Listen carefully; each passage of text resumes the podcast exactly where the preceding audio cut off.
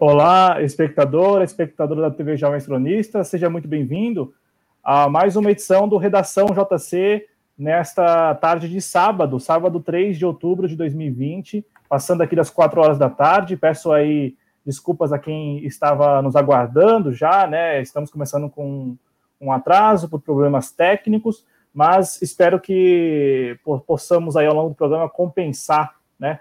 É, este atraso com a análise dos assuntos que traremos aqui para nossa pauta.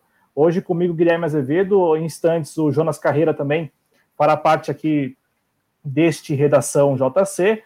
É, vou colocar ele aqui no ar já, né? Porque nós vamos adiante, né? Mais adiante falar aqui. É, tela preta agora, agora sim, o Jonas Carreira conosco. É, falaremos bastante aqui no primeiro bloco do programa, né? Como estamos é, classificando o, a primeira hora do programa, sobre a indicação do presidente da República ao lugar, né, a, ao lugar que se dará aí, será vago no próximo dia 13 de outubro, do decano do STF, Celso de Mello, né, o ministro do STF, Celso de Mello, que é, optou aí por uma aposentadoria voluntária, né, inclusive deixou de ser a, a a aposentadoria compulsória, né, que só ocorreria no dia 1 de novembro, como o ministro antecipou, né, foi até o tema do programa passado.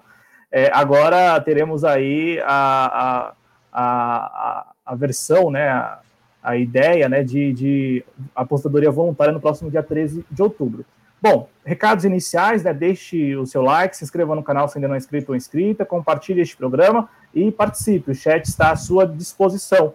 Nós estamos pelo YouTube e também pelo Twitter em arroba Jovens Cronistas. Bom, começa o nosso programa, já para introduzir aqui o tema, né? O presidente da República, Jair Bolsonaro, na, nesta semana, indicou até mais rápido do que esperavam aí, né? Todos que estavam acompanhando é, a notícia ali, né?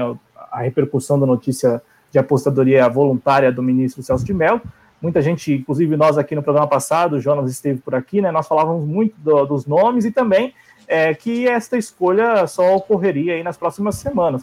Pois bem, o presidente Bolsonaro já escolheu, né? Quem irá é, ser sabatinado ali pelo Senado e passando pela sabatina irá ocupar o lugar do Celso de Mello no STF, né? Escolheu nesta semana o desembargador do Tribunal Regional Federal da Primeira Região lá em Brasília, o Cássio Nunes Marques né? Ele que é piauiense, né? E que surgiu aí como um nome que estava fora das bolsas de apostas, né? Vamos lembrar que muita gente falava do atual ministro da Justiça e Segurança Pública, o André Mendonça, e também do ministro-chefe da Secretaria da Presidência da República, o Jorge Oliveira, né? Quase ninguém, pelo, pelo que eu vi, inclusive o Guilherme e o Jonas, fica à vontade aí para falar se chegaram a, a ver em algum lugar o nome do Cássio Nunes antes da indicação. O Bolsonaro fez a indicação na última quinta-feira, né? A, digamos assim, a indicação extraoficial se deu na quinta-feira, durante a live que ele faz, né? É, todas as semanas, e na sexta-feira o nome já constava do Diário Oficial da União. Eu começo, Jonas, já que nós sempre estamos por aqui, eu começo com o Guilherme, que está de volta aqui ao Redação JC, ele que é nosso editor de política lá em Florianópolis e né, um cara gabaritadíssimo é, no campo do direito né, um baita jurista aí, um baita operador do direito, Guilherme, para falar, se quiser, e eu acredito que acho que vale a pena, né, contextualizar o, como você observou a, a aposentadoria voluntária do Celso de Mello, né, inclusive é tema do seu mais recente artigo lá na coluna Homo Juris, e também já é, falar deste tema, que é o tema do programa de hoje, que é a escolha mesmo, né, daqui a pouco a gente vai falar aqui do, das, dos desdobramentos políticos, né, das implicações políticas da escolha, mas quero ouvir de você também como você e, e aí os seus colegas né, do direito reagiram a esta indicação. Então, antes, se você quiser falar, fique à vontade, já que não esteve aqui no redação passado, para falar da aposentadoria voluntária do Celso de Mello, e na sequência já é, falar aí da escolha do nome Cássio Nunes aí para o lugar de, do ministro decano do STF. Seja muito bem-vindo, Guilherme. Boa tarde. Valeu, Cláudio, muito obrigado. Como sempre, uma grande, grande oportunidade de estar aqui com vocês, discutindo os principais acontecimentos políticos e jurídicos do nosso planeta, mais especificamente o planeta Brasil. Né? E, bom, boa tarde para todo mundo. E tratando direto já do, do, do tema em questão, uh, a questão ela é, de certo modo, complexa, assim, né? E isso, inclusive, foi matéria do, do que eu falei lá na minha última crônica, né? Que desde já faço o convite aí para que o pessoal leia, porque está, de certo modo, interessante. Mais especificamente, que só para tentar despertar um pouco da curiosidade das, das pessoas que, porventura, me leem, é, é, um assunto que eu trato em boa parte da minha dissertação de mestrado, né? Então, se tiver curiosidade sobre isso, também que leia, porque está ali mais ou menos minha, as minhas ideias, certo? Agora, bom, sobre a questão da aposentadoria do decano, complexo, né? A gente que, teria que estar dentro da cabeça dele para saber o que aconteceu ali. Poderia a gente cogitar aqui que ele está querendo fugir da, da, das grandes decisões, especialmente, por exemplo, a questão de parcialidade do Moro, etc., e por estar já com uma idade avançada, uh, pensou de repente, ah, não quero isso para mim, não quero estar envolvido nisso aí, porque certamente uh, vai haver muito problema aí, né? Uh, os fervorosos amantes da Lava Jato com certeza vão, vão cair em cima do STF, então logo se julgue o Sérgio Moro como com o parcial, né? Então talvez ele tenha querido fugir disso, né? Agora, da indicação do Cássio Nunes, o que motivou a gente ainda não sabe, vamos dizer assim, né? Pode ser que seja uma espécie de compreensão do Bolsonaro no sentido de entender que ele vai ter que agregar, agradar, perdão, uh, no final das contas, gregos e troianos aí, né? E os troianos aqui talvez fossem, uh, fossem o, o, os partidos de esquerda, né? Eu, perdão, de esquerda não, digo centro, né? Porque, uh, bom, é, é, uma indicação que não é necessariamente ultra liberal ou, ou, ou, conservadora da pauta dos costumes, né, do tipo que nem uh, ele disse há tempos atrás, extremamente evangélico, né, não é esse o caso, talvez por uma questão política. Agora, por fim, o Cássio em, em si, vamos dizer assim, avaliação uh, para fins de pensar isso é bom ou é ruim para o sistema jurídico do Brasil, também é uma análise complexa. Complexa por quê? Eu dei uma, uma pesquisada, tão logo ele foi nomeado, no, no histórico dele, dele, vamos dizer assim, né? O histórico dele aponta para vários lados, né? Uh, por exemplo, tem, tem alguns casos, ou tem algumas matérias que referem que ele, que ele é a favor da questão da prisão em segunda instância. Isso nos dá dois principais, uh, vamos dizer assim, uh, sabe, feedbacks do que, que, ele pode vir a ser. A ideia de um ministro do STF que esteja a favor da prisão em segunda instância significa o seguinte, sabe, em claros termos ser uma pessoa que acredita que tem o poder de fazer o direito, mais do que simplesmente aplicá-lo, certo? E um julgador não pode fazer isso por uma lógica de democracia, né? A democracia uh, diz que o poder deve vir do povo que o exerce através de seus representantes, está lá na Constituição. Bom, a gente não elegeu esse Cássio, né? Quem elegeu, aliás, não elegeu, quem sugeriu, indicou a, a, a presença dele no STF foi o presidente arbitrariamente, sem o nosso consentimento, sabe, prévio.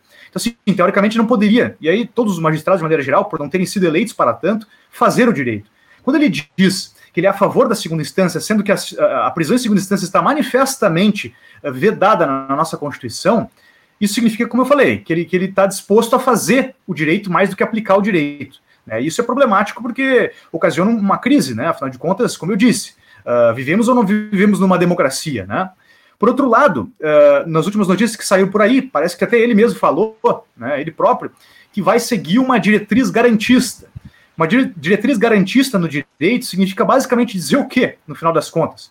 Pensar que o direito, especialmente o direito penal, na verdade da verdade, especialmente após o movimento constitucionalista que deu origem à nossa Constituição, serve, para além de tudo, para dar garantias às pessoas que estão sendo, uh, de qualquer maneira, tratadas pelo sistema jurídico nacional, pelo Estado mormente as pessoas que estão sendo tratadas pelo sistema penal. Porque, veja, teoricamente, teoricamente, uh, o poder puro e simples, ele pode muito bem vir da onde? Força bruta ou força econômica, correto? E para isso tu não precisa de um Estado, né? As empresas dominam e escravizam seus empregados sem a intervenção do Estado.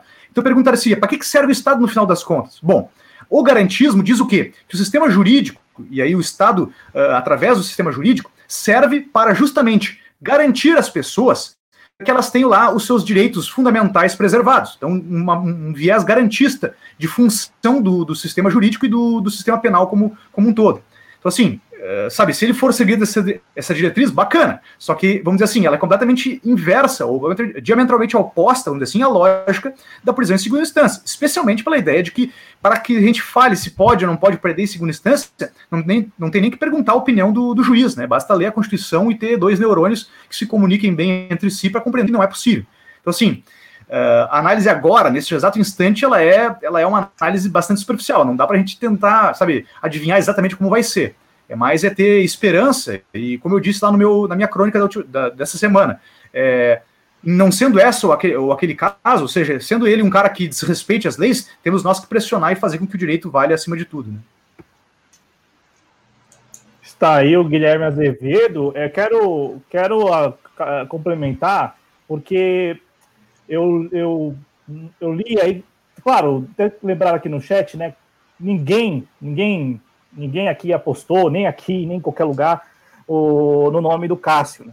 É, não do, do, goleiro do Corinthians, né? é óbvio, o Cássio Cucá, que é o Cássio Nunes, né, que, que é o piauiense, que está no TRF1, que foi é, indicado em 2011 pela ex-presidente Rousseff para o quinto constitucional lá do, do Tribunal Regional Federal da Primeira Região, né? Ninguém apostava neste nome. É, e, e, quando surgiu o nome dele nesta semana, e surgiu é, na live do presidente da República, né? É, na, na, última quinta-feira, nós já temos aí é, ideia do que seriam as razões políticas por trás da escolha. É, se falou em atender ali a uma demanda do Centrão, né, é, do Centrão, e também, ao mesmo tempo, uma, uma, uma aparente disposição política em é, chegar ao eleitorado nordestino de alguma forma, né, porque tem também o, o, o valor simbólico da, da, da, indicação, por ser o Cássio nordestino, primeiro nordestino, caso venha a ser é, aceito ali na sabatina é, do Senado, venha passar né, pela sabatina do Senado, é, o primeiro nordestino nos últimos 50 anos a integrar lá o plenário do STF.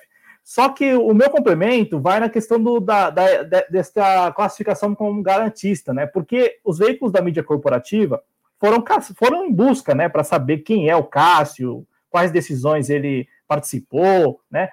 Como pensa o, o, o desembargador Cássio, e, e, assim, quando falam de garantista, lembram, uma, lembram de uma participação, de uma intervenção do, do, do desembargador, falando o óbvio, né? O óbvio eu vou explicar.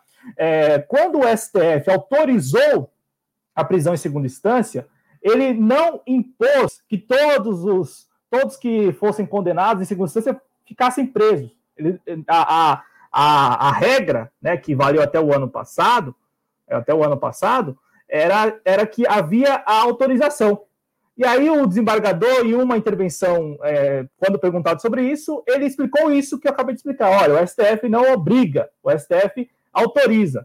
É que a Operação Lava Jato, TRF4 sobretudo, estava é, ali estabelecendo as prisões como sendo, olha, uma regra e uma regra imposta. Não, havia autorização e o TRF4 é, estava se valendo dessa autorização até o ano passado.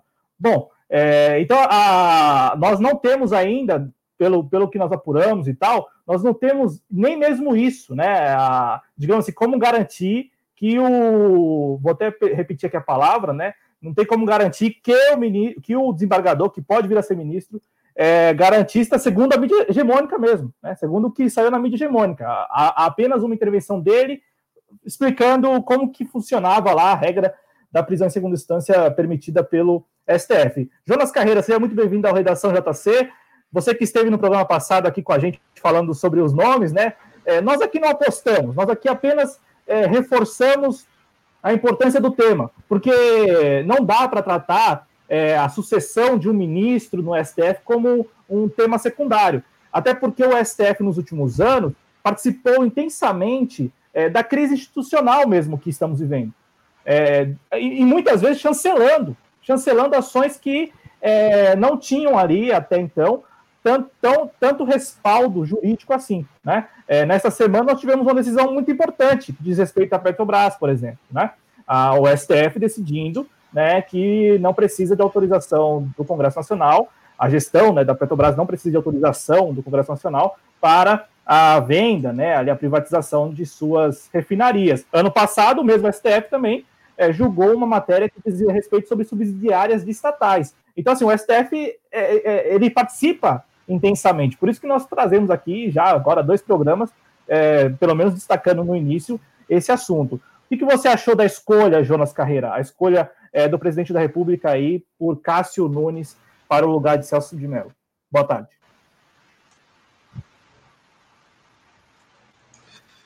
Boa tarde, Cláudio. Boa tarde, Guilherme. Boa tarde a todos e todas aí do, do chat. Então, Cláudio, é, nós, nós erramos, né, na, na, nossa, na nossa aposta aí, né, da, do redação passado, né, aí nós tentávamos aí colocar alguns nomes aí como, como, como uma possível, né, uma possível nomeação aí, e erramos, mas eu acho que não erramos, o, o não erramos na, na, na sua totalidade, né, então eu acho que quando nós colocamos ali na no redação passada o fato né, de ter uma, uma diferença de, de personalidade no, no perfil do Bolsonaro, quando ele disse que ia nomear alguém né, é, evangélico, e no perfil do Bolsonaro de hoje, eu acho que tem, a, gente, a gente pontuou isso no redação passado, que havia uma diferença de perfil, né, de personalidade.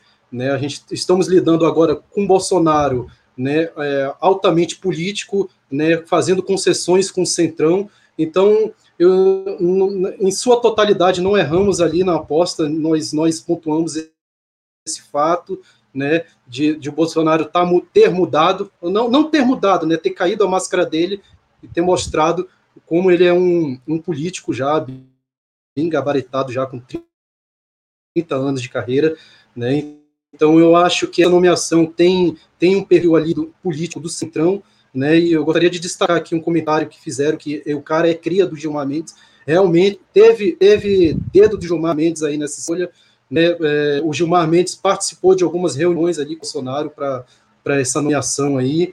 Então, e quando, quando se fala em Gilmar Mendes, quando a gente vê o perfil desse desse novo ministro aí, né? Eu, eu, concordo aí com, com a colocação do Guilherme, quando diz que é, é, complexo, né? E eu acho que o Guilherme foi bem feliz aí quando ele, ele, ele pontuou bem os fatos aí, as escolhas jurídicas aí do, do novo ministro, uma escolha política, não, não ideológica aí,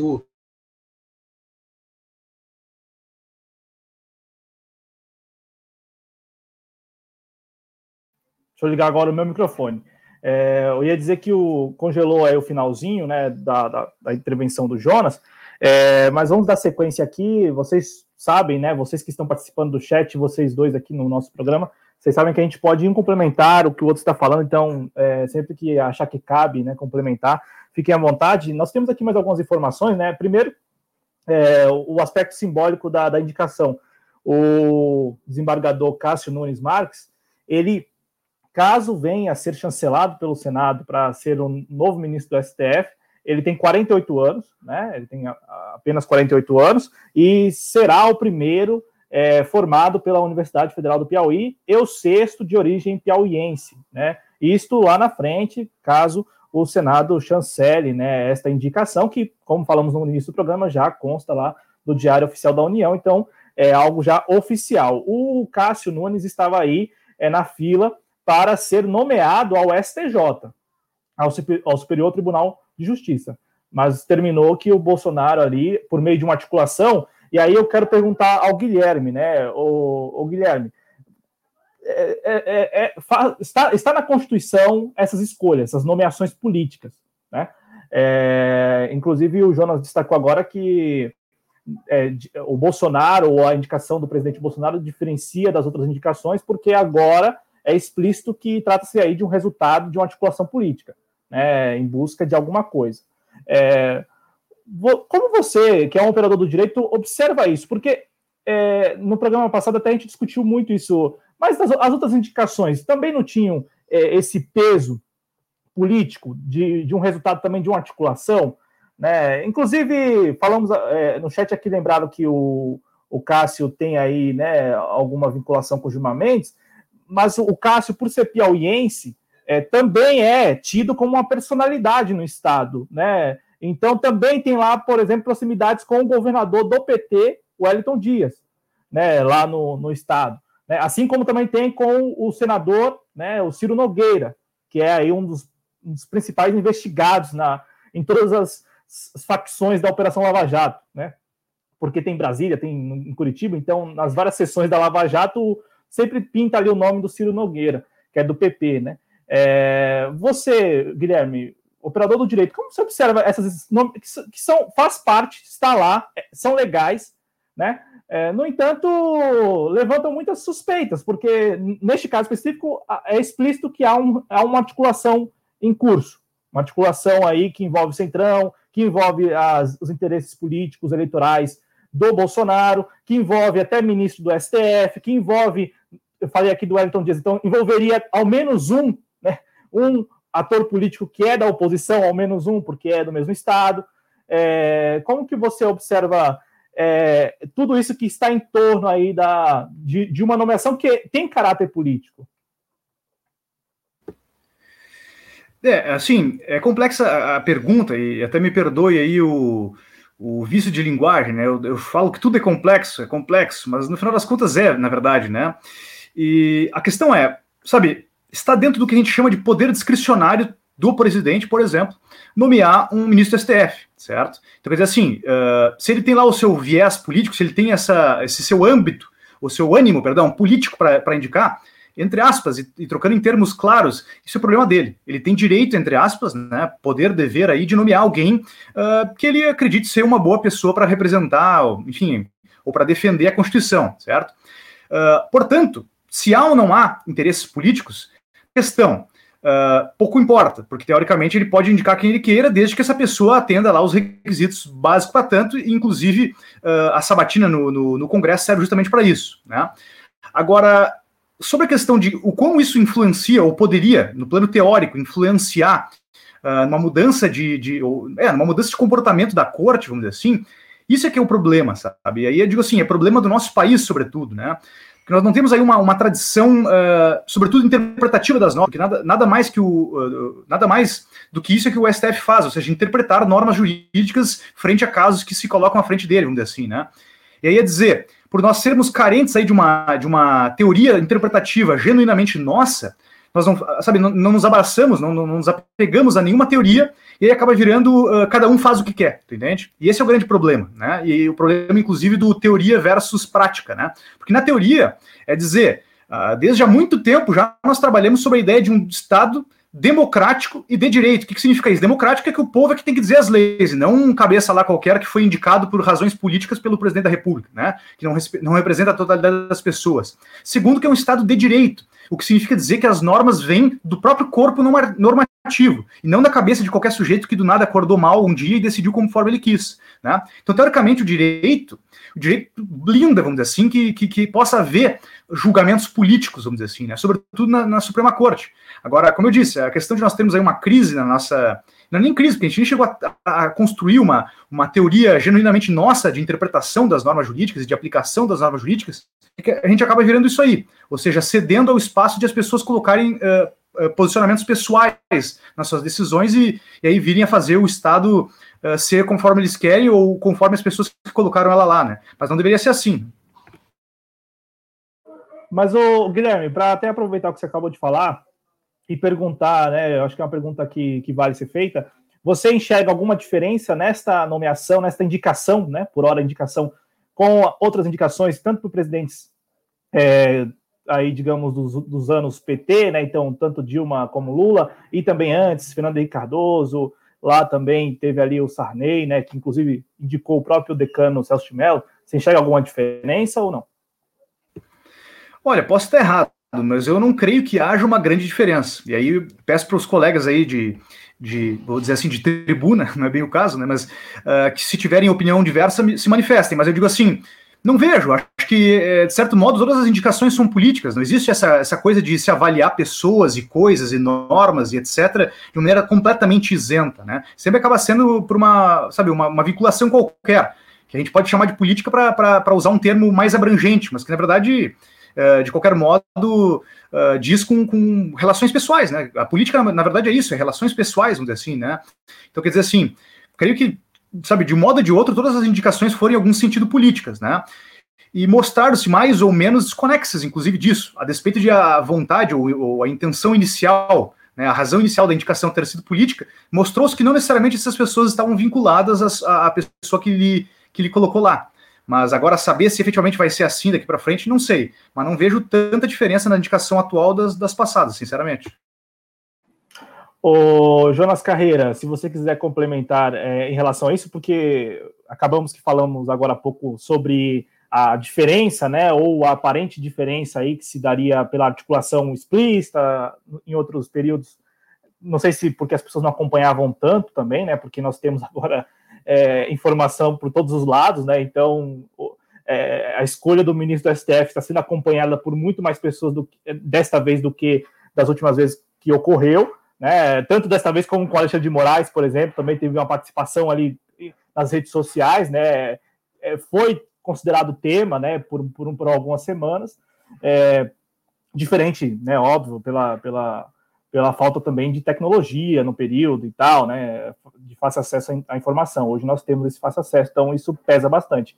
E também te ouvi, Jonas, porque a, a, a indicação por hora ela tem muito é, da, da, da, articulação que o Bolsonaro topou e, e, está levando a cabo já há alguns meses, que é constituir uma base aliada, ainda que seja base aliada que o seu eleitorado é, considera corrupta, né? Ou é, porque essa, essa, essa repulsa ao centrão, na minha avaliação, ela é maior entre o próprio eleitorado do, do Bolsonaro do que do, do, campo da esquerda, né? Essa repulsa mesmo. Eles trabalharam recentemente, os militantes do Bolsonaro trabalharam recentemente para é, nas, nas, redes sociais também, né? Sempre nesse campo aqui das redes sociais, os militantes bolsonaristas há pouco tempo estavam aí levantando o nome do, do Rodrigo Maia, levantando o nome do próprio Ciro Nogueira, né? Levantando o nome do próprio Arthur Lira, né? No, no sentido de, olha, esses caras aí não devem, é, não devem ser considerados aliados, né? Eles estão aí é, como é, membros integrantes da velha política, né? É, quem fala muito disso, que usa, inclusive usa esses termos, são os militantes bolsonaristas, mas o Bolsonaro, desde o início do ano, topou né, e, e está levando adiante essa articulação mais próxima é, com o Centrão. No entanto, sua base né, reclamou. Reclamou. Não, não sei se é capaz de mudar a decisão. Eu acredito que não, tanto é que já é oficial a decisão da indicação do, do Cássio, mas a base deu uma chiada, né, deu uma reclamada. Né, inclusive, alguns portais aí é, bolsonaristas é, não souberam como fazer o, publicar o perfil né, do, do Cássio, porque é, no perfil do Cássio tem lá a decisão que diz respeito àquela, àquela compra né, para eventos institucionais no STF, que ano passado e também no início deste ano foi aí é, objeto de muita crítica por parte dos bolsonaristas, né? Com a ideia da lagosta, lá inclusive o Alan dos Santos, né? Andava com a lagosta e tal, enfim é, o, o, o, desembargador ele participou, né, ele tomou uma decisão no âmbito dessa, dessa questão lá no TRF1, e também tem aí, no passado, é, algo que diz respeito ao César Batiste, e, e também essa única intervenção do Cássio sobre a, a prisão em segunda instância. Então, assim, para a base, ou para parte da base, aliada, da base do, do Bolsonaro, não foi uma boa escolha chiou no primeiro momento, por enquanto eu, não, eu entrei aqui nas redes sociais, não tem muita gente falando sobre isso, então, enfim, talvez tenha sido uma reclamação protocolar, não sei. Como que você observou isso, Jonas? É, esta reação da, de parte né, da, dos bolsonaristas é, quanto à escolha do, do, do, Cássio Nunes para o, para o lugar do Celso de Mello? Olha o mic, por favor, Jonas, o mic.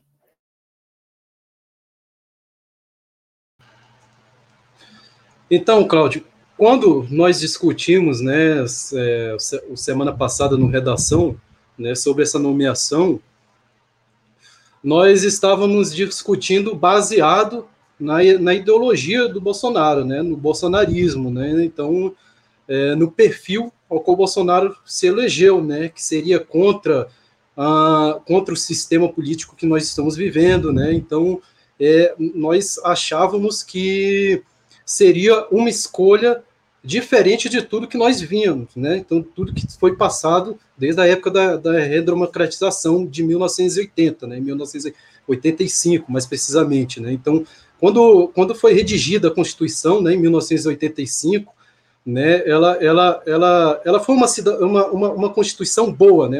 É chamada até de Constituição, Constituição cidadã, mas por trás de tudo, de tudo aquilo, daquele projeto social todo que tem que tem dentro das leis da Constituição, existe um, um, uma, uma espécie de, de, de guarda né, uma espécie de segurança para guardar toda a oligarquia política. Então, isso daí o Norberto Bobbio chamava de presidencialismo de colisão. Então, todos os presidentes caíram nisso. Né? O mensalão, o mensalão foi feito para tentar, para manter toda a política do PT, então te, tinha que ter feito um mensalão para fa fazer tudo que o, o, PT queria fazer. Né? Então, todos os projetos políticos do PT, inclusive projetos sociais que deram certos, tinham que ter base né, direta com esse presidencialismo de colisão. Então teve que ser feito um mensalão com centrão e tudo. Então, a partir do, do, do momento que o Bolsonaro faz essa escolha, ele começa a entrar dentro do dentro do sistema do presidencialismo de colisão.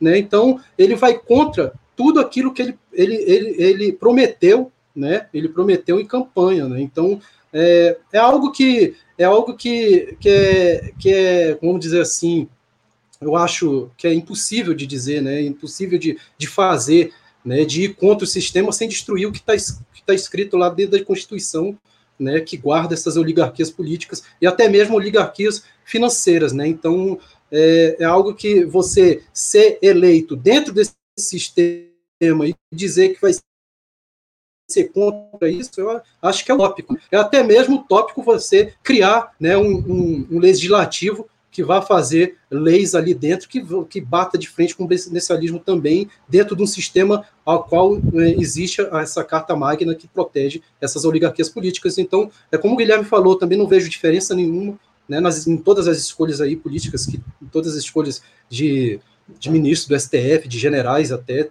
então não vejo diferença nenhuma. Bolsonaro somente está entrando dentro do sistema ali, né, apesar de ainda manter né, a sua ideologia aí, né, a sua ideologia, a sua ideologia política, a qual levantou ele como presidente da República, mas eu acho que ele também está entrando dentro do sistema, né? É, ele decidiu entrar no sistema quando viu que poderia perder o lugar. É, porque a, a, virada de chave foi quando é, ele fi, ficou de fato ali numa posição né, bem, bem ruim, que foi quando tanto o Rodrigo Maia estava falando algumas coisas antes das notas das notas de repúdio, antes das notas, né? Quando havia ali, né? Olha, o Bolsonaro está cada vez a, a, mídia também batendo, batendo, né? Falando, então, então ali naquele momento ele falou, peraí, e, e claro, o Bolsonaro ele faz parte do sistema, ele sempre fez parte do sistema, né? Então eu, eu também eu imagino que pesou na cabeça do presidente o seguinte: olha, são meus amigos, né? Então vou, vou, vou, parar, vou parar com esse mise-en-scène aqui, vou deixar de, de, fingir que sou contra e vou me, me aliar. Não por acaso, você repara, o Guilherme e Jonas, se vocês quiserem comentar isso, mas você repara que o presidente anda sorrindo mais é, desde que se aliou ao Centrão, né? Tá, tá tirando mais fotos, tá mais feliz. É, e, e, e, a base dele, né? Os bolsonaristas estão, claro, né, sem saber muito o que fazer. Por isso que eu trouxe aqui. É, eu fui, eu fui eu fui a um portal bolsonarista essa semana para saber o que, que, eles estavam escrevendo como perfil, né? Até, até achei interessante porque o, o texto, né? É, o, o, autor lá, né?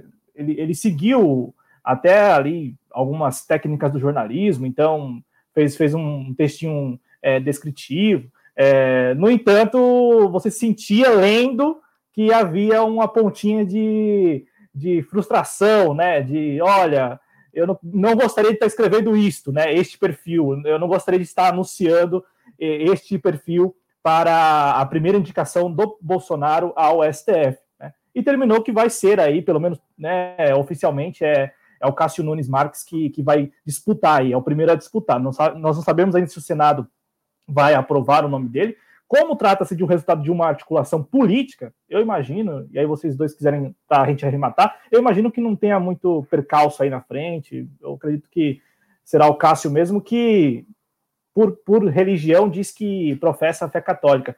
Guilherme e Jonas, para a gente arrematar esse tema. Fique à vontade. Se me permite, é... bom, sobre a questão de ele ser ou não, uh, uh, vamos dizer assim, aprovado pelo Congresso, eu não penso também que vai ter grandes problemas, né? Embora a gente tenha que lembrar que uh, o, as igrejas evangélicas, no final das contas, têm quase metade das cadeiras lá dentro, né? Então, assim, se eles quisessem dizer não para o Bolsonaro, eles diriam, né? Então, lembrar isso. Agora, eu ainda assim não creio que vai haver essa, essa revolta, né? Agora, com relação ao, ao fato do Bolsonaro estar uh, tá sentindo aí, uh, vamos dizer assim, como é que a política funciona, a despeito dele já estar tá dentro da política há muito tempo, é que é o seguinte: ele, ele antes, ele antes era deputado. O deputado não precisa fazer média, entendeu? Isso, o deputado só precisa convencer o seu eleitor, entendeu? Isso para eleger ele por, por voto proporcional, entendeu? Isso. Então, assim, ele pode manter aquele discurso, por mais absurdo que seja, ele mantém sempre que se ele agradar sempre só o seu eleitorado, para ele tá ótimo, ele vai ser eleito, entendeu? Aí, diferente é a questão dos cargos uh, do executivo, sobretudo a questão do presidente da República, né, do, da, do executivo nacional em que daí sim, óbvio, para que tu continue ali, tu tem que, uh, para começo de conversa, para implementar os teus projetos, convencer também o Congresso para que não sejam derrubados os teus projetos, para que tu também não seja derrubado, e ele já tem lá diversos processos de impeachment por ali, e por final das contas também convencer boa parte do eleitorado nacional, né, que é diferente do eleitorado regional, que ele já tinha lá, vamos dizer assim, o seu sistema muito bem, muito bem confortável de pessoas que votavam nele, quiçá talvez até inclusive uh, com envolvimento, envolvimento com milícias, né, para fins de, de cargo, de, de, enfim, trazer votos para ele, né, e agora ele se vê num novo cenário. Então, por mais que ele esteja muito tempo na política, para ele, com certeza é um cenário novo que ele está aprendendo e, pelo visto, está gostando, né, porque, afinal de contas, o que ele quer é poder, né, e, e se salvar de, de, de condenações pelos crimes que praticou. Então, enfim. Jonas, por favor. Então, é, eu acho que as igrejas evangélicas, né, os, principalmente os líderes aí dessas igrejas aí, eu acho que eles não estão preocupados se, se o Bolsonaro vai nomear alguém lá deles, né? Eu acho que eu acho que a, concess, a concessão, né, que eles querem fazer com o Bolsonaro é outra, né? Eu acho que né, é diferente de, de botar alguém lá no, no, que represente eles, né? Então eles já têm eles já têm lá as a bancada evangélica deles. Eu acho que a conceição deles é outra. Eu acho que os favores que o Bolsonaro está prestando é outro a eles. E assim como os ruralistas, enquanto, enquanto a boiada estiver passando, né, então eles não se preocupam na, pela nomeação do Bolsonaro é, para ministro do STF, entendeu? Então é, é algo que eu acho que não tem não tem nada a ver se, se o outro ministro é católico ou não. Né? Eu gostaria de deixar também claro que, que quando Bolsonaro dizia que lutava contra um sistema, que não ia aceitar o toma lá da cá, né, isso tudo era baseado não contra, contra, contra esse sistema que existe e é inserido né, dentro da Constituição, que nos leva a ter esse tal de presidencialismo de coalizão. Né? É, ele, ele, ele surfou na onda do antipetismo, né? E a gente pode resumir uma, essa, essa onda, né, quando a gente, a gente é, chega naquele caso lá nas palestras do Delanhol, a qual ele faz, fez lá o, o PowerPoint. Então isso daí, isso daí resume o que o Bolsonaro surfou, né? Não tinha nada a ver ele quando ele falava que não, não ia se inserir dentro desse sistema, ele, ele quis surfar dentro de uma de uma de uma fileira de fake news, né? De uma e não de uma de propriamente de um, de um sistema né, ao qual o Brasil vem sofrendo durante toda a redemocratização. Né? Então, acho que ele surfou numa, numa, fake news e nisso ele foi eleito. Não tem, não tem nada a ver que ele é, ah, ele vai ser o salvador que vai tirar, vai tirar a população, a sociedade, nós todos aí dessa, desse sistema que ao qual o Brasil tem sofrido, né? Então acho que ele, ele, ele surfou em outra ele foi eleito em outra ideologia diferente dessa que eu estou citando agora.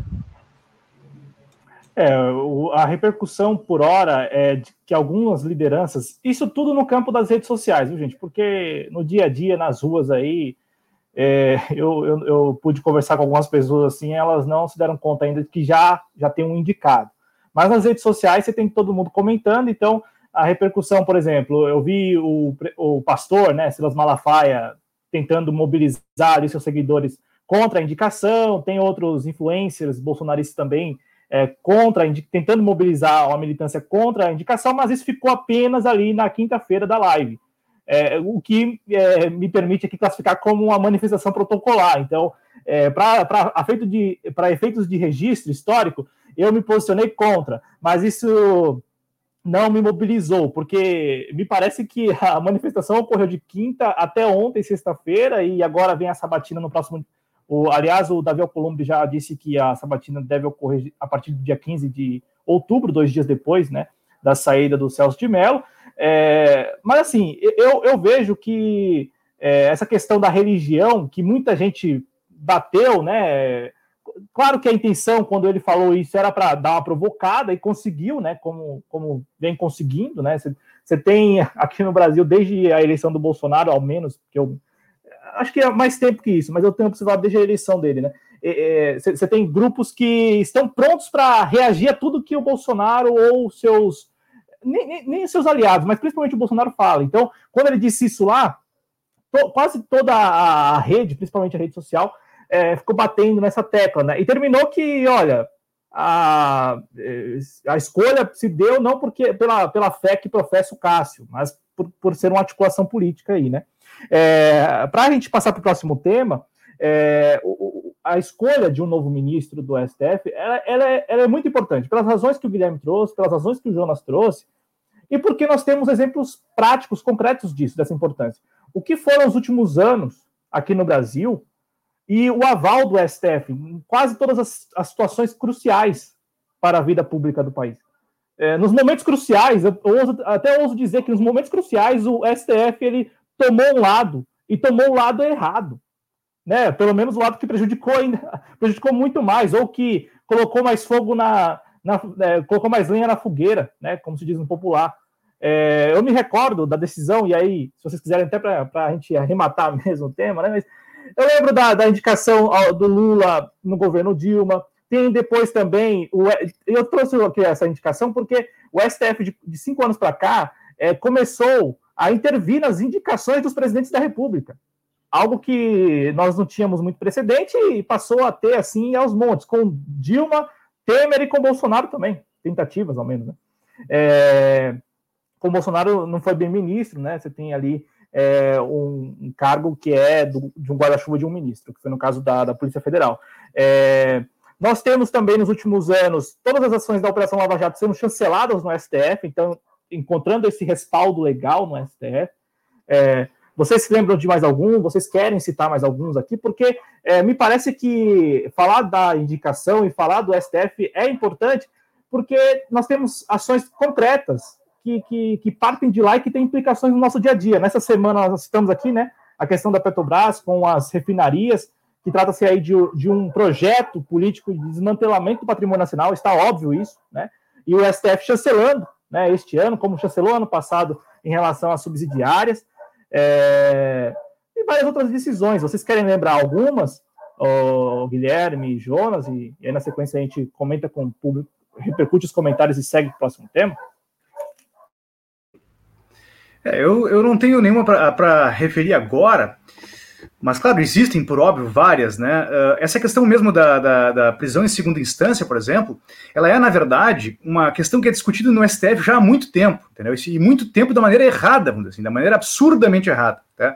E aí, até se tu me permite, só um tempinho mais, só para falar sobre esse ponto específico, para a gente ver o quão sabe, o quão perverso é esse poder judiciário extremo do Brasil por uma questão de que a gente não tem cultura. A nossa cultura aqui é uma cultura eminentemente autoritária, né? Então veja, a Constituição Federal veio para garantir os direitos dos cidadãos, né? A Constituição Cidadã, a Carta Cidadã, né? Nisso estabeleceu lá que ninguém será considerado culpado antes do trânsito em julgado de sentença penal condenatória, né?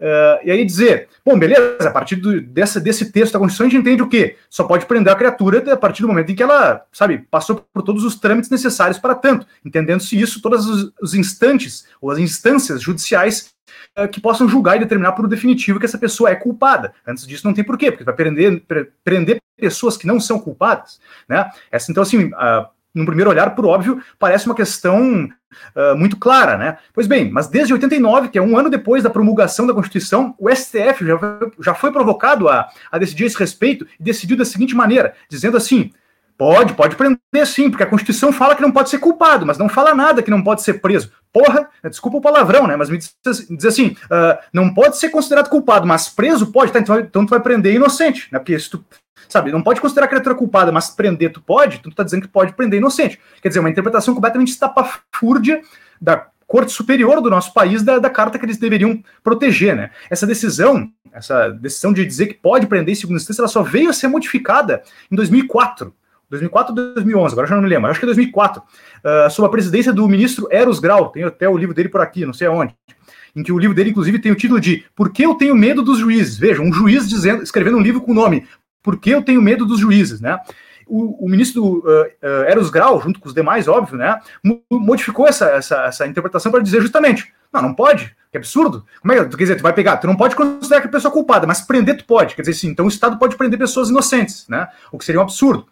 E só veio a ser modificado depois. Depois quando? Quando o próprio Congresso, a partir dessa jurisprudência do, do STF, do Eros Grau, esse, eh, editou a lei, uma lei, eu não lembro agora o número da lei, que alterou o Código de Processo Penal, dizendo o quê? Ninguém poderá ser preso, ou seja, para deixar claro, né, para os que estavam com um problema de leitura aí, que não entenderam que quando a gente diz que não pode considerar culpado, isso significa que não pode prender, o próprio Congresso promulgou uma lei para alterar o Código Penal, o Código de Processo Penal, para dizer assim, ó, não pode ser preso. Agora não é mais só não pode ser considerado culpado, agora é dizer, não pode ser considerado, ou não pode ser preso. O que, que o STF fez anos atrás aí? Disse assim, ó, esse artigo é inconstitucional. Quer dizer, mas aonde? Onde é que onde é está a vedação? O que a Constituição fala é simplesmente assim, ó, ninguém será considerado culpado. Onde é, que, onde é que. Vamos pegar lá a Constituição, abra a Constituição e me diga onde é que está escrito que assim, ó, não, tu não pode proibir de prender as pessoas antes do trânsito. Ué, onde é que está isso? Pois bem, mas o STF decidiu. Tá errado, é inconstitucional isso. Então pode sim. Voltamos lá, uh, revoga aquele artigo lá do, do, Código de Processo Penal, porque tem que prender mesmo, tipo assim, né? Porque assim, fica essa coisa louca aí no STF.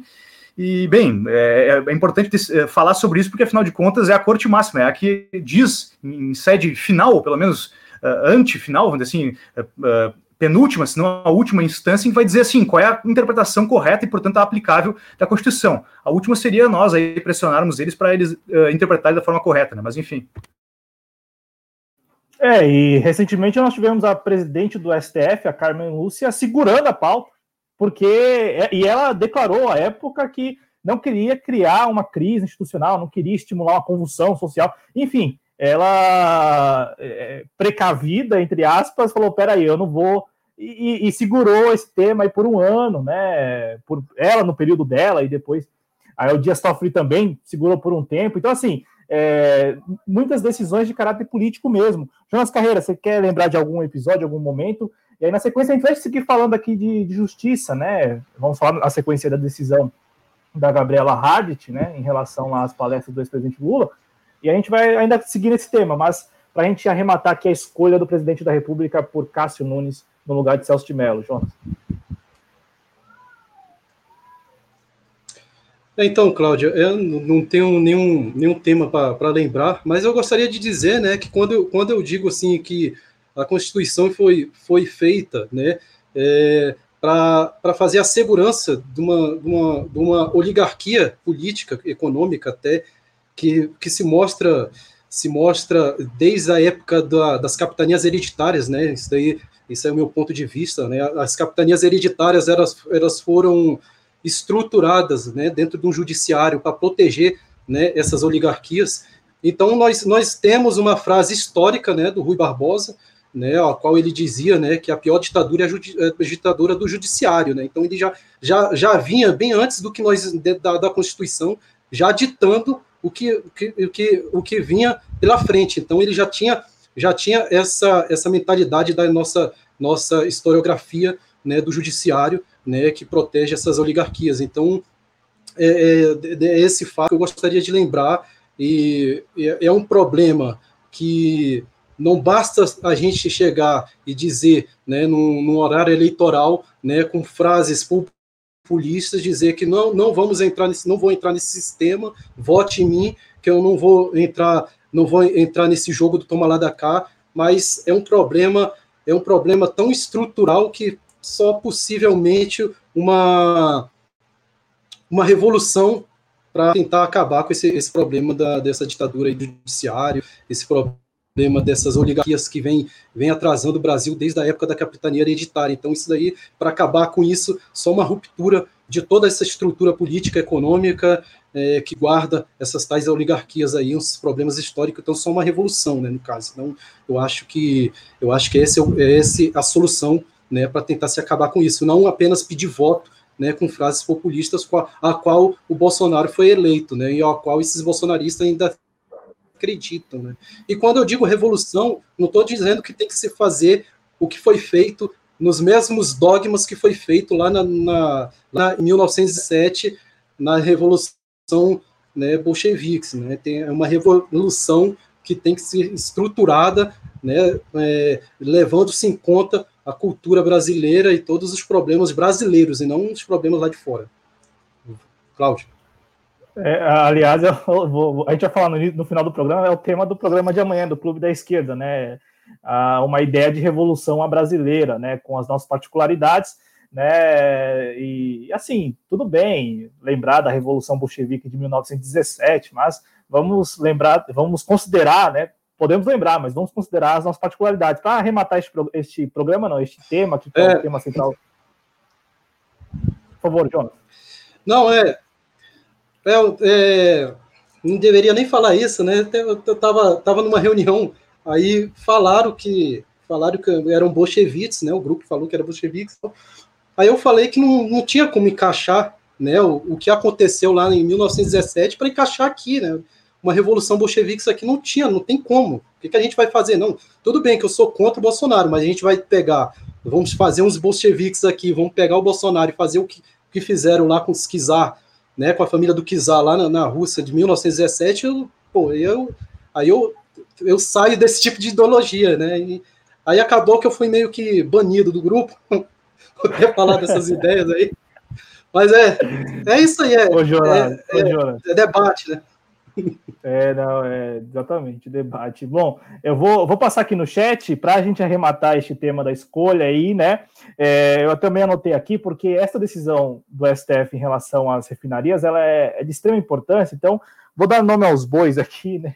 É, dar nome aos bois é uma expressão popular, tá, gente? Não estou me referindo é, aos ministros do STF, mas vamos lá, vamos dar nomes aos ministros do STF que votaram é, a favor da venda das refinarias, né? O Alexandre de Moraes, o Luiz Roberto Barroso, a Carmen Lúcia, né?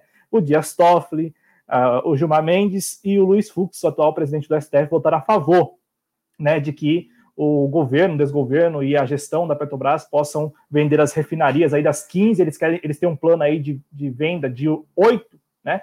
Além daquela ameaça real de fechar escritórios em todo o país e centralizar as atividades da Petrobras aqui no Rio, aqui em São Paulo e no Rio de Janeiro, né? E isto, bom, isto representaria assim bo, o fim da Petrobras enquanto uma, uma, uma, estatal nacional, né? Porque você tira a capilaridade da empresa e, e centraliza tudo aqui é, no eixo Rio-São Paulo. É, foram a favor do aval do Congresso Nacional para a venda de refinarias, né, que é bem específica. A, a, a, o pedido de explicação, e aí o Guilherme, se quiser falar o termo correto, é que eu não sei se é ação, não sei o nome da ação, é, mas assim, o pedido do Congresso era para saber se podiam ou não, se o, se o governo tinha ou não autorização para fazer isso sem o aval.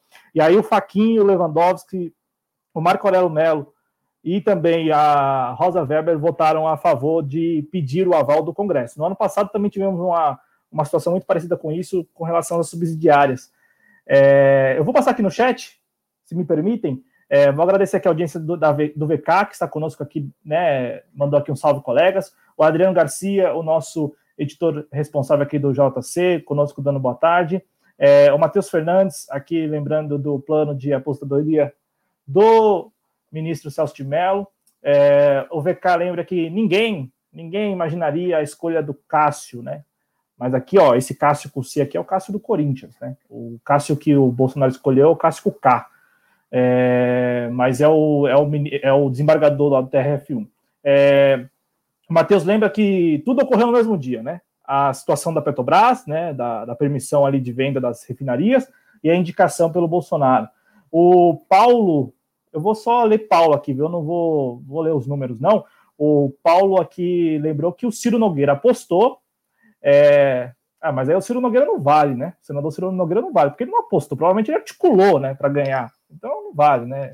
Apostou, como o Jonas falou, fomos nós aqui apostando, apostando assim, né? Levantando os nomes, né? Não foi bem uma aposta também, não, porque ninguém aqui colocou dinheiro, até porque ninguém tem, né? Então, para colocar dinheiro aí nessa, nessa brincadeira.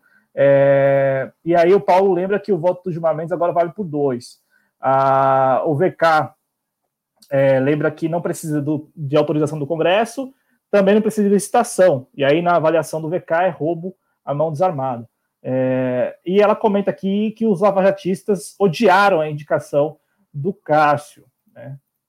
É, os lavajatistas, aí uma espécie em, em, em extinção, né? que eu conheço assim, são cada vez menos. A Jandira, minha tia Jandira por aqui também, um abraço a ela e aos familiares. E a Mirtz Cohen chegou por aqui dando boa tarde. Quem ainda não participou do programa, mande a sua, a sua mensagem. Enfim, o que achou ou o que não achou da, da escolha do Bolsonaro aí. É, o próximo tema que a gente separou aqui para discutir foi a notícia de ontem da Gabriela Hardt, que é, é juíza lá é, na, na vara, eu ia falar na vara do, do Moro, né? Mas é, acho que a 12 vara né, do, do da Justiça Federal lá em Curitiba. Acho que é 12 segunda, eu vou até confirmar isso. Só basta ser também 13 terceira vara, né? Tudo 13, né?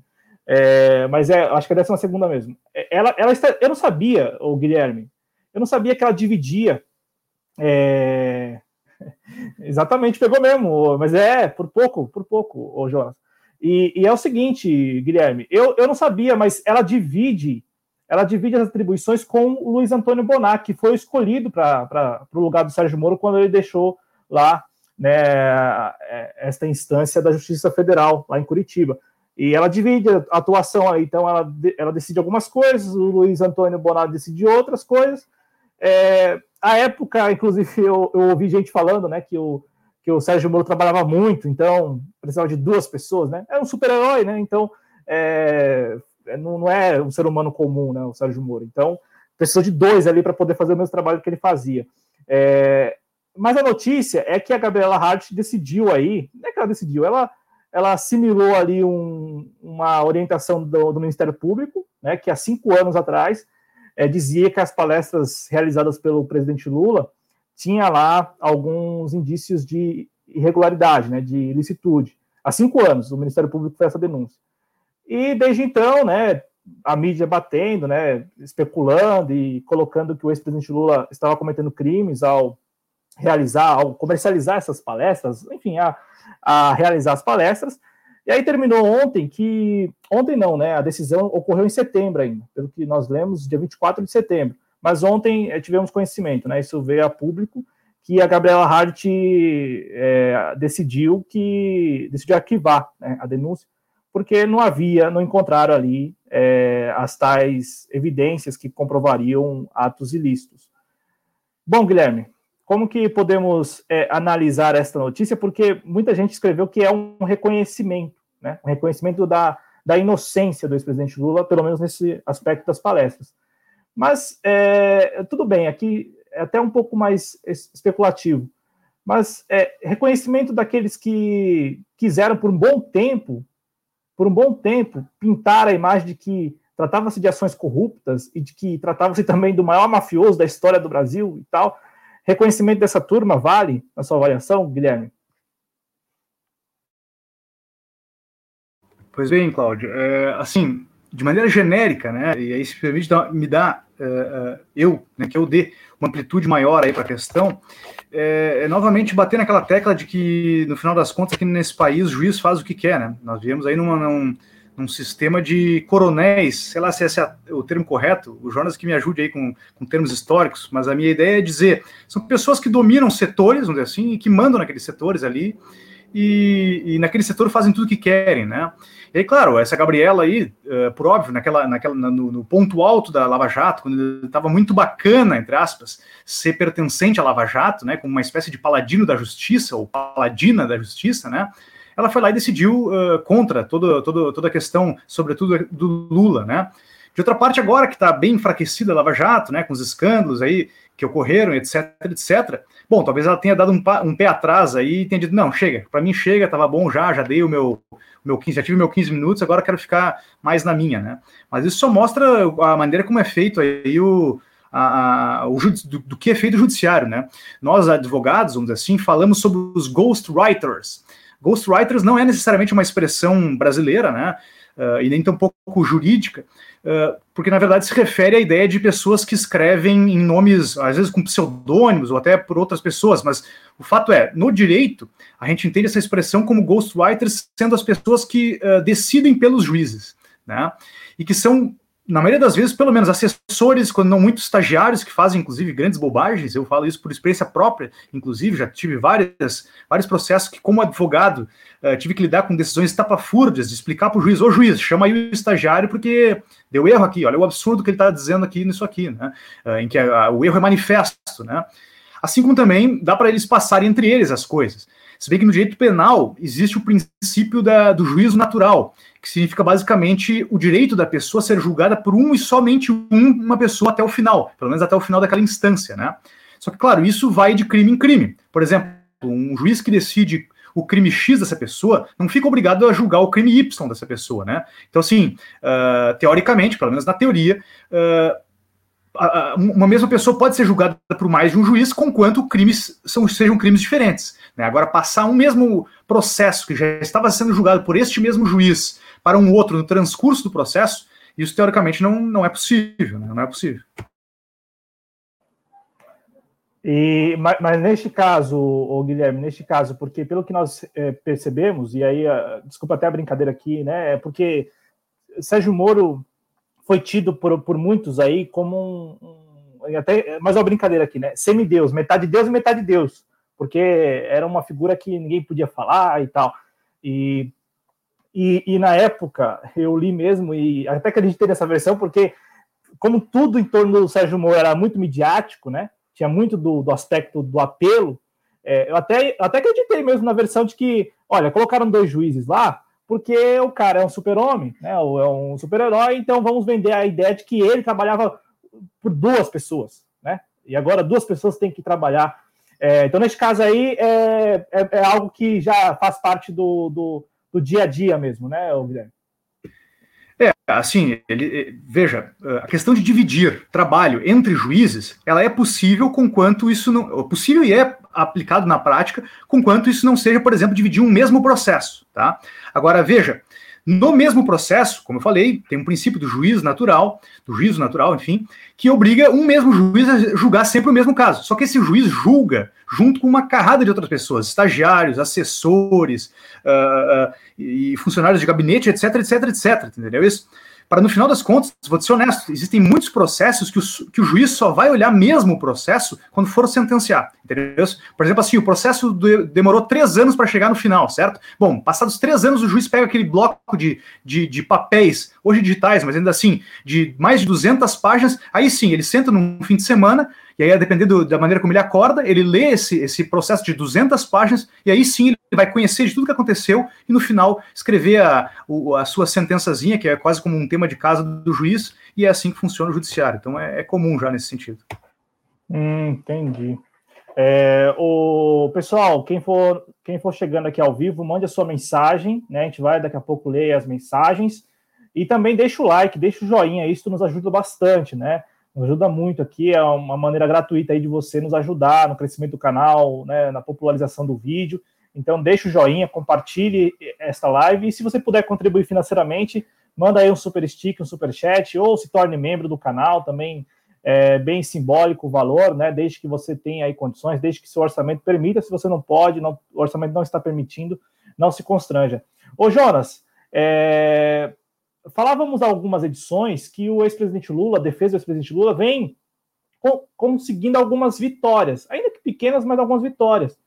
E, e, e, e, isto é algo que foge à regra, porque a defesa do ex-presidente Lula, por muito tempo, vinha acumulando derrotas. Inclusive, teve período em que se colocou em xeque a, a experiência, a capacidade dos advogados. Né? Não sei se vocês se recordam, mas teve um período em que a, a, a, a, mídia né, vendia, né, plantava né, na, na, na no, no, dia a dia que o negócio era trocar a defesa do Cristiano Zanin, trocar lá o, a, os advogados que estavam assessorando o ex-presidente Lula. Eu lembro disso, eu lembro que algumas colunas aí sociais é, colocavam isso, né? Olha, o, o ex-presidente está é, trabalhando, está pensando em trocar os seus advogados, né? Porque vinha uma série de derrotas.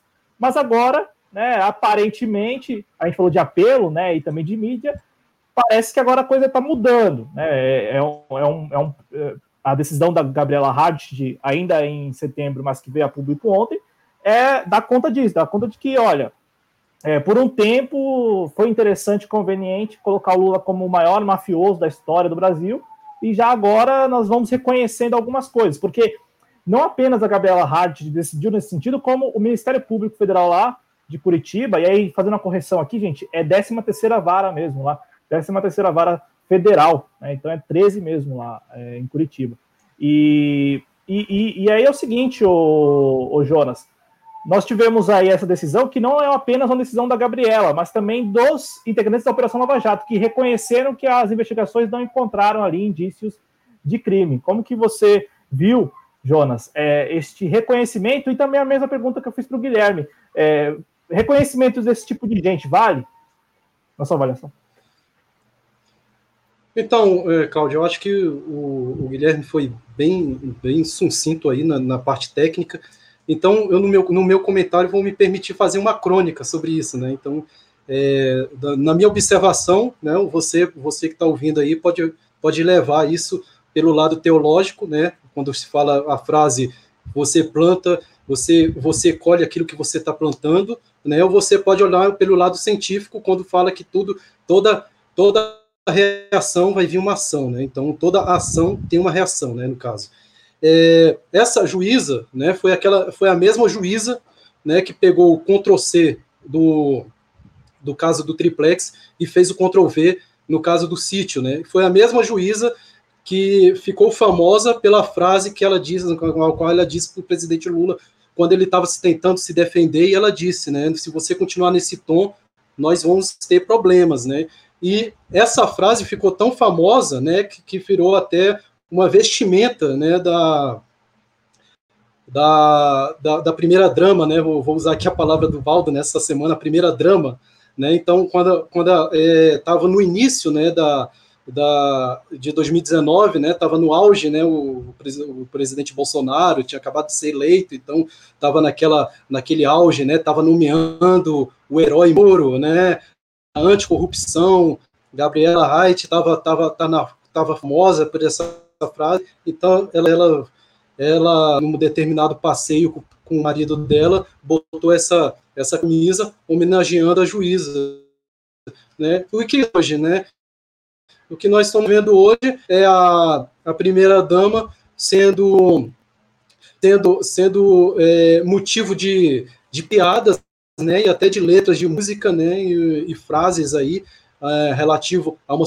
a uma, uma suposta, né, um suposto depósito aí em sua conta no nome do Queiroz, né, e a Gabriela Reit tendo que tendo que é, é, vamos dizer assim, é, falar a verdade né, e dizer que o judiciário foi, por muito tempo, é, julgar, julgando Lula por muito tempo de acordo com fake news espalhadas por aí pelas redes sociais. Então, é, é, é lamentável e é, é, e é isso que eu digo para vocês. Você olha ou do lado teológico da coisa, né, ou do lado científico da coisa que está acontecendo. Então, só, só me permita ser um cronista, que eu acho que meus colegas aí, o, o Guilherme foi bem, foi bem feliz aí na parte técnica, então estou sendo um pouco cronista aí no meu comentário. Muito bem, muito bem. Jonas Carreira aqui, né? Ele que é editor de política lá em Brasília, o Guilherme Azevedo, que é nosso outro editor, editor de política lá em Santa Catarina. É sempre bom reforçar que os Jovens Cronistas é, é, feito de muitas pessoas mesmo, né? Não é um chavão, não é o bordão, né? É, são, é feito de várias, por várias mãos. Não, tem muita gente mesmo aqui, né? O Guilherme, o Jonas, o Ulisses, o Pedro Araújo lá do Recife, né? É, que, que, estão conosco já há um bom tempo e que escrevem no nosso site, né? Às vezes você aqui no YouTube é, não conhece né, o trabalho, é, durante a semana estão aí no Conexão Progressista e escrevem né, no portal jcronistas.com. Então, são integrantes do projeto. Né? a, a, síntese de tudo que eu estou falando aqui é que são integrantes. Então, quando vocês verem eles por aqui, não são convidados, eles, eles são parte é, dos Jovens Cronistas, tá legal? É, Para a gente encerrar, eu, eu vejo aqui algum, alguns comentários que eu acho que são interessantes para a gente até a, amarrar mesmo esse assunto. Porque é, quando a gente falou das pequenas vitórias é, da defesa do ex-presidente Lula, é porque o ex a defesa do ex-presidente Lula não estava ganhando nada, sabe? Estava apenas de WO. E passou a, a, a, ganhar algumas coisinhas, alguns recursos aqui ali e tal. Né? Recentemente, decisões no STF que favoreceram ali, né, que atenderam ao, aos pedidos da defesa do ex-presidente Lula, ainda que parcialmente. Né? É, acredito que vocês se recordem aí, nós tivemos o Ricardo Lewandowski é, cobrando ali, né? A, a, mídia não, não acompanhou até o final da história, né? Como a mídia hegemônica que, que aliás é até um ponto que eu peço a vocês, quando a gente pede aqui contribuição a vocês, espectadores, é porque é para que a gente possa ter recursos para que daqui a algum tempo possamos nós mesmos fazer as nossas apurações. Porque a mídia hegemônica, ela, ela, ela geralmente ela, ela tem, uma, tem muita limitação, né? Para dizer o mínimo. Mas não é limitação orçamentária, ela tem recursos. Eu digo isso porque a mídia hegemônica, se vocês jogarem no Google agora, é Ricardo Lewandowski, Ricardo Lewandowski, Lula e Odebrecht, vocês vão ter só manchetes é, que dão conta da cobrança do, do, do ministro do STF, Ricardo Lewandowski, para que a Odebrecht divulgasse ou entregasse é, o acordo de leniência, né, a íntegra do acordo de leniência para a defesa do ex-presidente Lula. Vocês vão ter essas manchetes, as manchetes do Ricardo Lewandowski é, é, impondo 48 horas de prazo. Não tem mais nada depois disso, então a gente não sabe se a, a leniência foi entregue à defesa do ex-presidente Lula, a gente não sabe. Né? Aliás, eu, eu no, o Cristiano Zanin, nas intervenções que ele fez depois disso, não, não, não, não, não foi perguntado. Então, quando a gente fala de recursos aqui, é para que, de repente, lá na frente, não é por hora, né? Mas lá na frente, a gente possa ter como chegar nessas pessoas e perguntar a nós mesmos: olha, que fim levou a história do acordo de leniência? A defesa do ex-presidente Lula tem em mãos a íntegra ou não tem? Né? Porque a, a mídia hegemônica só cobriu a primeira parte, foi ali a orientação do ministro Ricardo para que a Odebrecht entregasse a íntegra do acordo de leniência. É, eu quero aqui rapidamente registrar um comentário. Dois comentários, né? A Mitscoin é, falou que todos os processos contra o Lula são uma farsa, iguais a este das palestras. E aí ela, ela diz que ela não alia as vitórias do presidente Lula à queda deste golpe, que parece cada vez mais consolidado. É, quero aqui ouvir o Guilherme e o Jonas também, porque nós temos aí é, uma, uma, uma linha de pensamento que é, olha, o Brasil está na situação que está, porque tivemos o impeachment da ex-presidente Dilma e depois tivemos toda essa caça contra o ex-presidente Lula. Né, um negócio assim assustador, sem precedente, mídia todo dia, horas de reportagens e, e a, a, percepção pública totalmente mudando, né? O ex-presidente Lula super popular e aí na boca do povo cada vez mais é, mais, mais, é, mais como uma pessoa criminosa, corrupta, né? É, ainda hoje, ainda hoje é a percepção mais ou menos geral. Se você vai nas ruas aqui, é muito difícil encontrar alguém que, que, que compreenda que o ex-presidente Lula está sendo vítima, né, de, de lawfare ou de uma de uma perseguição. E aqueles que compreendem a perseguição é, é, não não se aliam ao ex-presidente. Então, eu conheço gente que fala que sabe que é uma perseguição, sabe que só tiraram. É, é bem assim. A expressão é: tiraram Lula para ele não ganhar e depois soltaram ele. É, é, essa a expressão. A expressão mais popular e mais genuína que eu escuto assim, das pessoas sobre todo esse processo. Não, ó, é, tiraram ele, a gente sabe que tirou e colocou, mas não muda, não muda é, a compreensão né, de que o Lula foi corrupto também. Então, essas pessoas que sabem que o Lula foi sacado do processo eleitoral e depois permitiram que ele é, viesse a ter liberdade, o enxergam como mais um, mais um corrupto, né? É, é mais ou menos essa percepção popular que, claro, ela é toda formatada pela Lava Jato e pela mídia ao longo desses últimos anos. É, Guilherme e, e Jonas, é, eu, eu, li esse comentário da MITS e eu gostaria de ouvi-los, porque a gente tem essa compreensão também. Eu até eu acredito nessa linha de pensamento que tudo que nós estamos passando teve esses dois, ao menos esses dois pontos cruciais, o impeachment e a prisão do ex-presidente Lula. No entanto, eu vejo que a situação está cada vez mais consolidada, até usar o termo dela consolidada. Então, você tem meio que um conserto já, assim, bem ajustado. É... Isto, isto para você levanta alguma suspeita de que essas vitórias não sejam tão vitórias assim, que sejam apenas simbólicas, que não tenha muito é, como reparar o que ocorreu? É, o que, que, você pensa a respeito disso? Comigo ou com o Jonas? Com o Guilherme, Guilherme depois do Jonas. Beleza. Cara, é, é, eu acho assim, eu avalizo esse comentário, eu acho que tá consolidado, o golpe não se volta mais atrás, acabou, é isso aí, entendeu? Passou-se uma borracha, entendeu? Esqueceram. E aí eu, eu quero pegar a, a, parte do comentário anterior, ou até um antes ainda, do Jonas. Uh, quando eu, antes de falar, antes dele falar, eu falei sobre ah, Constituição, Constituição, Constituição, e ele falou depois de mim, não necessariamente querendo me contra-argumentar, mas é assim, cara, o sistema é podre, né? Tia? É dizer, a, própria Constituição ela já foi moldada uh, de sorte a ser a grande estrutura que vai justamente garantir as, as relações de poder e de dominação, né? Uh, e aí digo assim, até para fazer uma espécie de, de quase um pedido de desculpas da minha parte e justificar mais ou menos o meu posicionamento em, em, termos de defender a Constituição, né? É uma defesa mais, mais no sentido de dizer assim, cara, é o que temos por agora, não necessariamente o ideal, mas pelo menos é um, é um princípio, do que provavelmente dizer é isso aí e, e tá bom e chega, né? Então, assim, e aí, portanto, vinculando a, a questão uh, que foi colocada aí pela, pela nossa nossa uh, ouvinte, não, não é ouvinte, é nossa. Me fugiu a palavra agora, enfim. Mas o ponto é. Uh, não, não, se pode esperar que esse sistema, que já é, uh, sabe, podre, entre aspas, na origem, vá fazer ele próprio alguma coisa por nós, entendeu?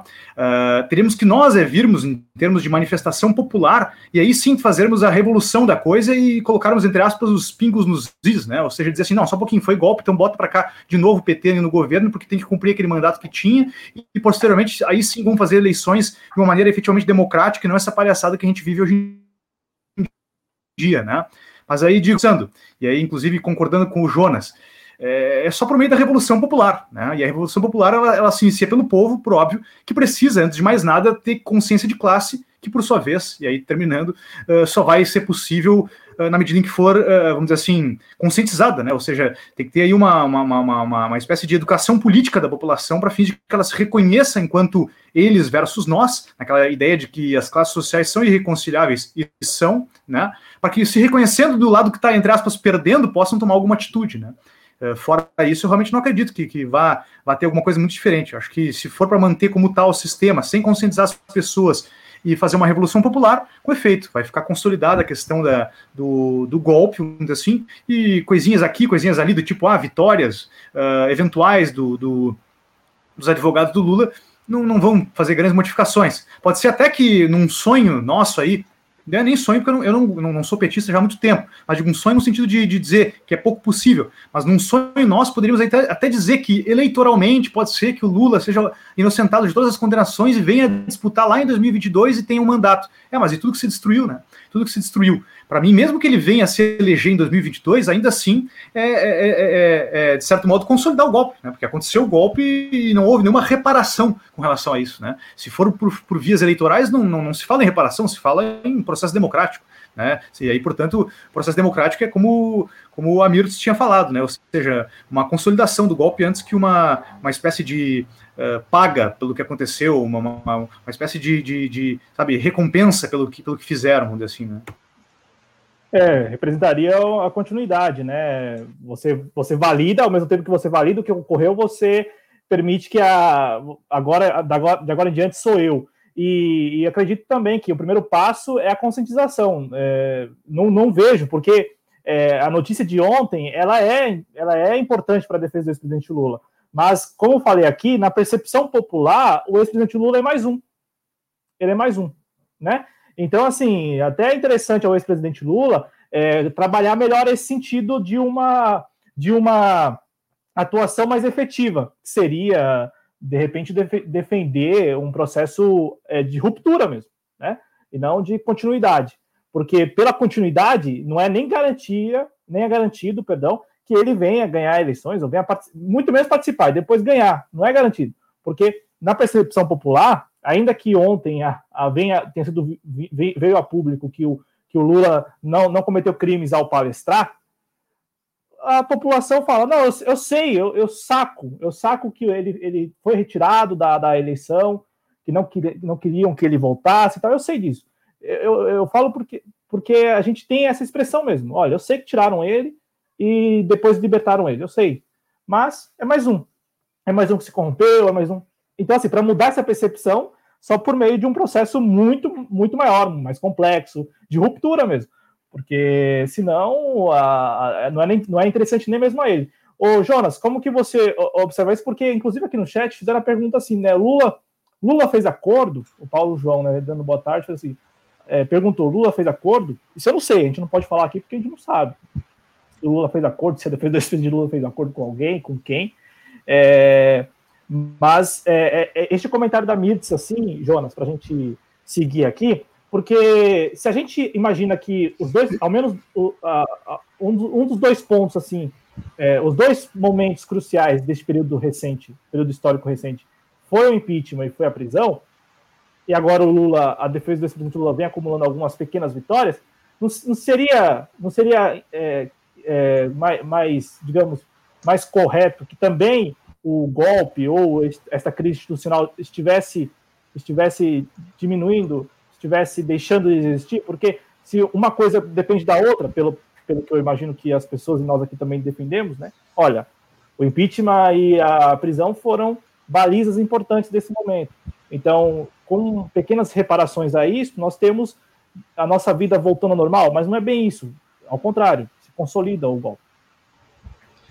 Então, Cláudia, é, eu concordo com, o que a, a companheira Amites falou, né, o golpe está consolidado, é uma vitória, é uma vitória né, para o PT, é uma vitória para o presidente Lula, mas eu acho que é aí que entra, né, por eu ser publicamente petista, né, principalmente lulista, né, mas não deixo de fazer minhas críticas ao partido, né, e aí e aí que entra a minha crítica ao PT, né, é, é um, é um golpe ao qual o partido vai amargar durante muito tempo, né, a longo prazo, né, principalmente olhando a conjuntura política né, atual do partido, né, principalmente nessas eleições municipais, né, então assim, determinadas coligações, guerras entre coligações e por vai, né, não, não, não colocou em frente, né, o tal a tal frente de esquerda, né?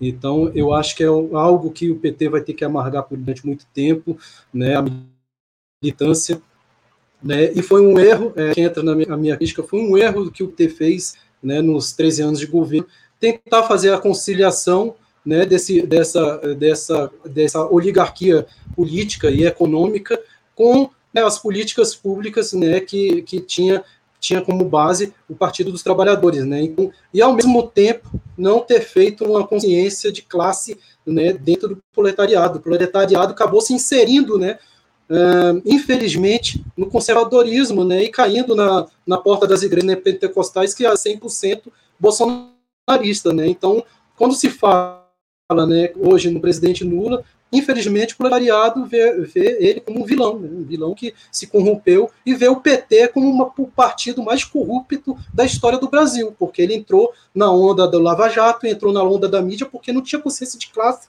para poder lutar por um, por um partido que possivelmente poderia ter feito por ele, né? Então, o PT fez essa coligação e eu acho que foi errado, foi uma, foi uma, foi uma coligação social e econômica, né? Que não, não conseguiu é, apesar de ter levado o Brasil aí para um patamar econômico muito elevado, mas não conseguiu é, torná-lo independente, né, ainda continuou sendo um, um país ainda neocolônia, em colônia ainda de imperialismo, né, e, e, e, e, não ter feito uma guerra ideológica, né, e eu vejo essa é, é, a Lava Jato, né, eu vejo eu, e a luta do PT, né, em tentar descer pela base, tentar reconstruir né, de novo a base política do PT, né, para tentar fazer uma, uma possível consciência de classe, né, eu vejo que isso daí vai ser um, algo a longo prazo. Né, estamos vivendo uma guerra, uma guerra híbrida, né, então eu acho que o PT ainda não entendeu isso. Algumas, alguma,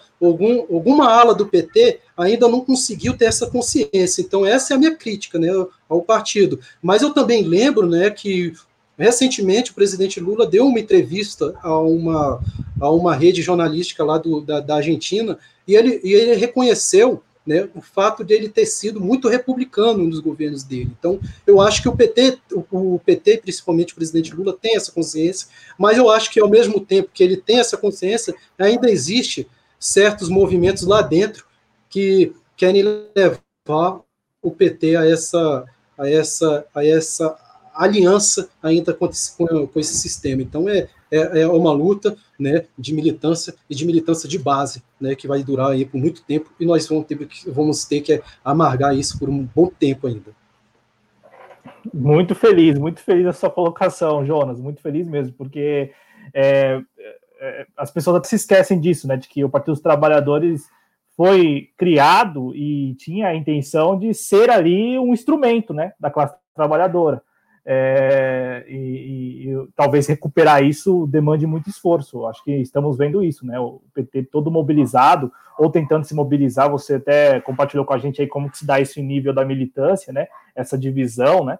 É, mas é, eu, eu, acredito que até o nosso público vai concordar, né? Mas é muito mais difícil agora você recuperar aquilo que perdeu do que quando você tinha aquilo, de repente, trabalhar melhor, né? Porque o, quando aqui a gente fala, e até respondendo a pergunta, respondendo a pergunta não, mas é, uma réplica aqui, né, já que estamos em período eleitoral, em campanha eleitoral, vamos, vamos, vamos nos permitir aqui uma réplica. É, nós três aqui não achamos que o, que o Lula seja é, que, que, o Lula não seja vítima de. Ah, então pronto, tá respondido lá. Tá respondido com o Guilherme já respondeu a pergunta, né? Eu vou lançar mesmo assim a pergunta, mas todos nós aqui concordamos que o ex-presidente Lula ele é vítima de lawfare. É, ou não, vocês dois aí. Eu, concordo, eu, eu vejo que o ex-presidente Lula é, vítima. É, eu, eu, falo isso porque Sem nós aqui estamos, nós estamos aqui numa condição até privilegiada, porque estamos analisando isso, temos aqui um público que está acompanhando. É, eu falo isso porque quando a gente diz aqui percepção popular, é o que nós podemos medir indo às ruas e perguntando assim, mas sem, sabe, você não se identifica, só pergunta: o que, que você acha do Lula? Que, que você acha do Lula? Você chega no, no, num bar ou numa padaria e pergunta: o que, que, pessoas, que, que você acha? Pode ser que cale lá de encontrar alguém que, olha, Lula é uma vítima de lawfare, mas, por favor, fala aí, fala aí. Guilherme. Pois é, é que assim, é, é estranho a gente dizer isso, né? E, e, aí a questão é de a gente também ampliar um pouco nossos horizontes, né? E verificar que o mundo que a gente vive não é o mundo também, entendeu? Com efeito, eu aqui em Florianópolis, certo?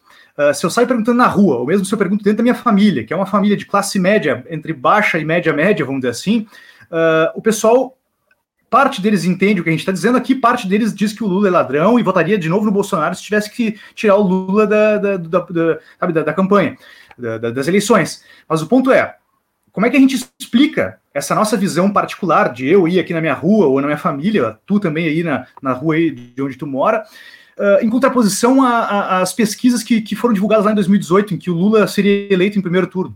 Né? Então, quer dizer assim, talvez a gente esteja com, nossa, com o nosso radar um pouco, um pouco limitado entendeu isso? Porque existe aí um Brasil profundo, entendeu? Que não está dentro do nosso campo de visão, mas que esse sim eh, entende o que a gente fala e não, não compreende o Lula como um ladrão, muito pelo contrário, ainda assim talvez entenda ele como o grande salvador da vida deles, porque conseguiu isso ou aquilo outro nos tempos em que o, PT esteve no poder, né? Então, assim, também a gente dizer que tem um problema na sociedade, que a sociedade não entende que o Lula não é aquele monstro que foi, etc, etc, também não é tão verdadeiro, porque como eu te disse, Pode ser que na minha rua isso aconteça, mas uh, sabe, a minha rua não explica, e pelo contrário, né, é, é contraposta àquela, aquelas pesquisas que foram divulgadas lá em 2018, quando ainda se cogitava que o Lula fosse eleito, né? Então tem, tem esse, esse ponto a se considerar, né? Sim, Jonas, por favor. Não, é só para encerrar, eu queria dizer que, que esse problema que estamos passando né, aqui no Brasil é um problema que a América Latina está passando toda, né? Quando eu, quando eu falo em guerra, guerra híbrida, né, que a esquerda está enfrentando, é um problema da América Latina, quem sabe até um problema mundial, né? Então, a Bielorrússia está passando por isso, né? E nós aqui da América Latina estamos sofrendo isso na pele. Então, é, é, não é um problema inserido só no Brasil, né? É na América Latina como um todo. Sim, é, exatamente. E em relação à questão da, da percepção popular, concordo com o Guilherme de que o nosso radar ele seja muito limitado mesmo, né? muito, muito limitado. No, no entanto, é, quando a gente, e aí eu, quando eu trago essas, essa questão aqui, né, porque nós estamos aqui no, no, canal há dois anos, né, estamos aí escrevendo, vocês escrevem colunas semanais, né, e tantos outros companheiros têm seus espaços também nessas redes sociais e até com mais alcance, muito mais alcance do que nós. No entanto, nós temos e aí é, não é apenas mensurando o quanto das pessoas assistem ou não os, pro, os, programas ou acompanham esse tipo de discussão. Mas nós temos de fato milhões, e é, foi até interessante a colocação do Brasil Profundo, né? O Brasil Profundo é feito de milhões de brasileiros alheios, ainda que tenham essa percepção ou não,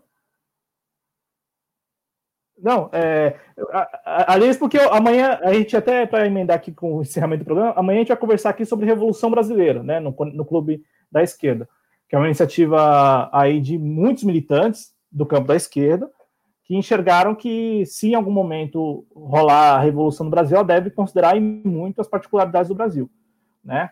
É uma baita, uma baita iniciativa.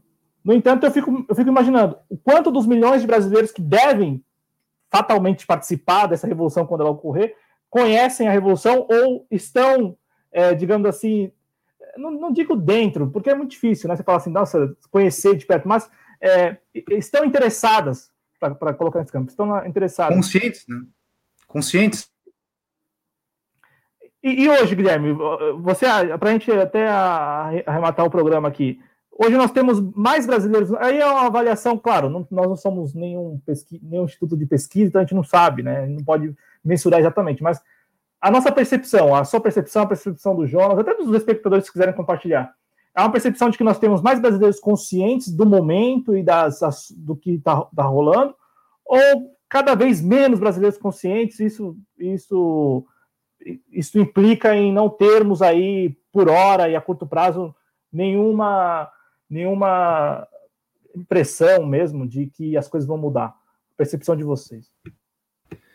É, eu acho que na realidade, quando eu digo que, por exemplo, a gente não pode desconsiderar o fato de que lá em 2018 ainda existiam muitas pessoas interessadas em votar no Lula, eu não quis com isso dizer que existem uh, muitas pessoas, ou uma grande maioria no Brasil, que sejam pessoas uh, politicamente conscientes. Né? Então, assim, uma coisa é uma coisa, outra coisa é outra coisa. Existem variados motivos para se votar no PT, uh, eh, inclusive a própria ideia de que ele foi o cara que, que tirou um monte de gente da, da, da fome, sobretudo com programas sociais do tipo Bolsa Família. Né? Então, assim, mas como eu disse, então isso não significa que existam muitas pessoas politizadas por aqui, né? E, em contrapartida, o cenário atual do mundo, de maneira geral, a gente tem, tem trabalhado da seguinte maneira: se alguns anos atrás falava-se que nós estamos na era da informação, sobretudo com acesso à internet, etc, etc, hoje nós vivemos, e aí em nível global, na era da desinformação.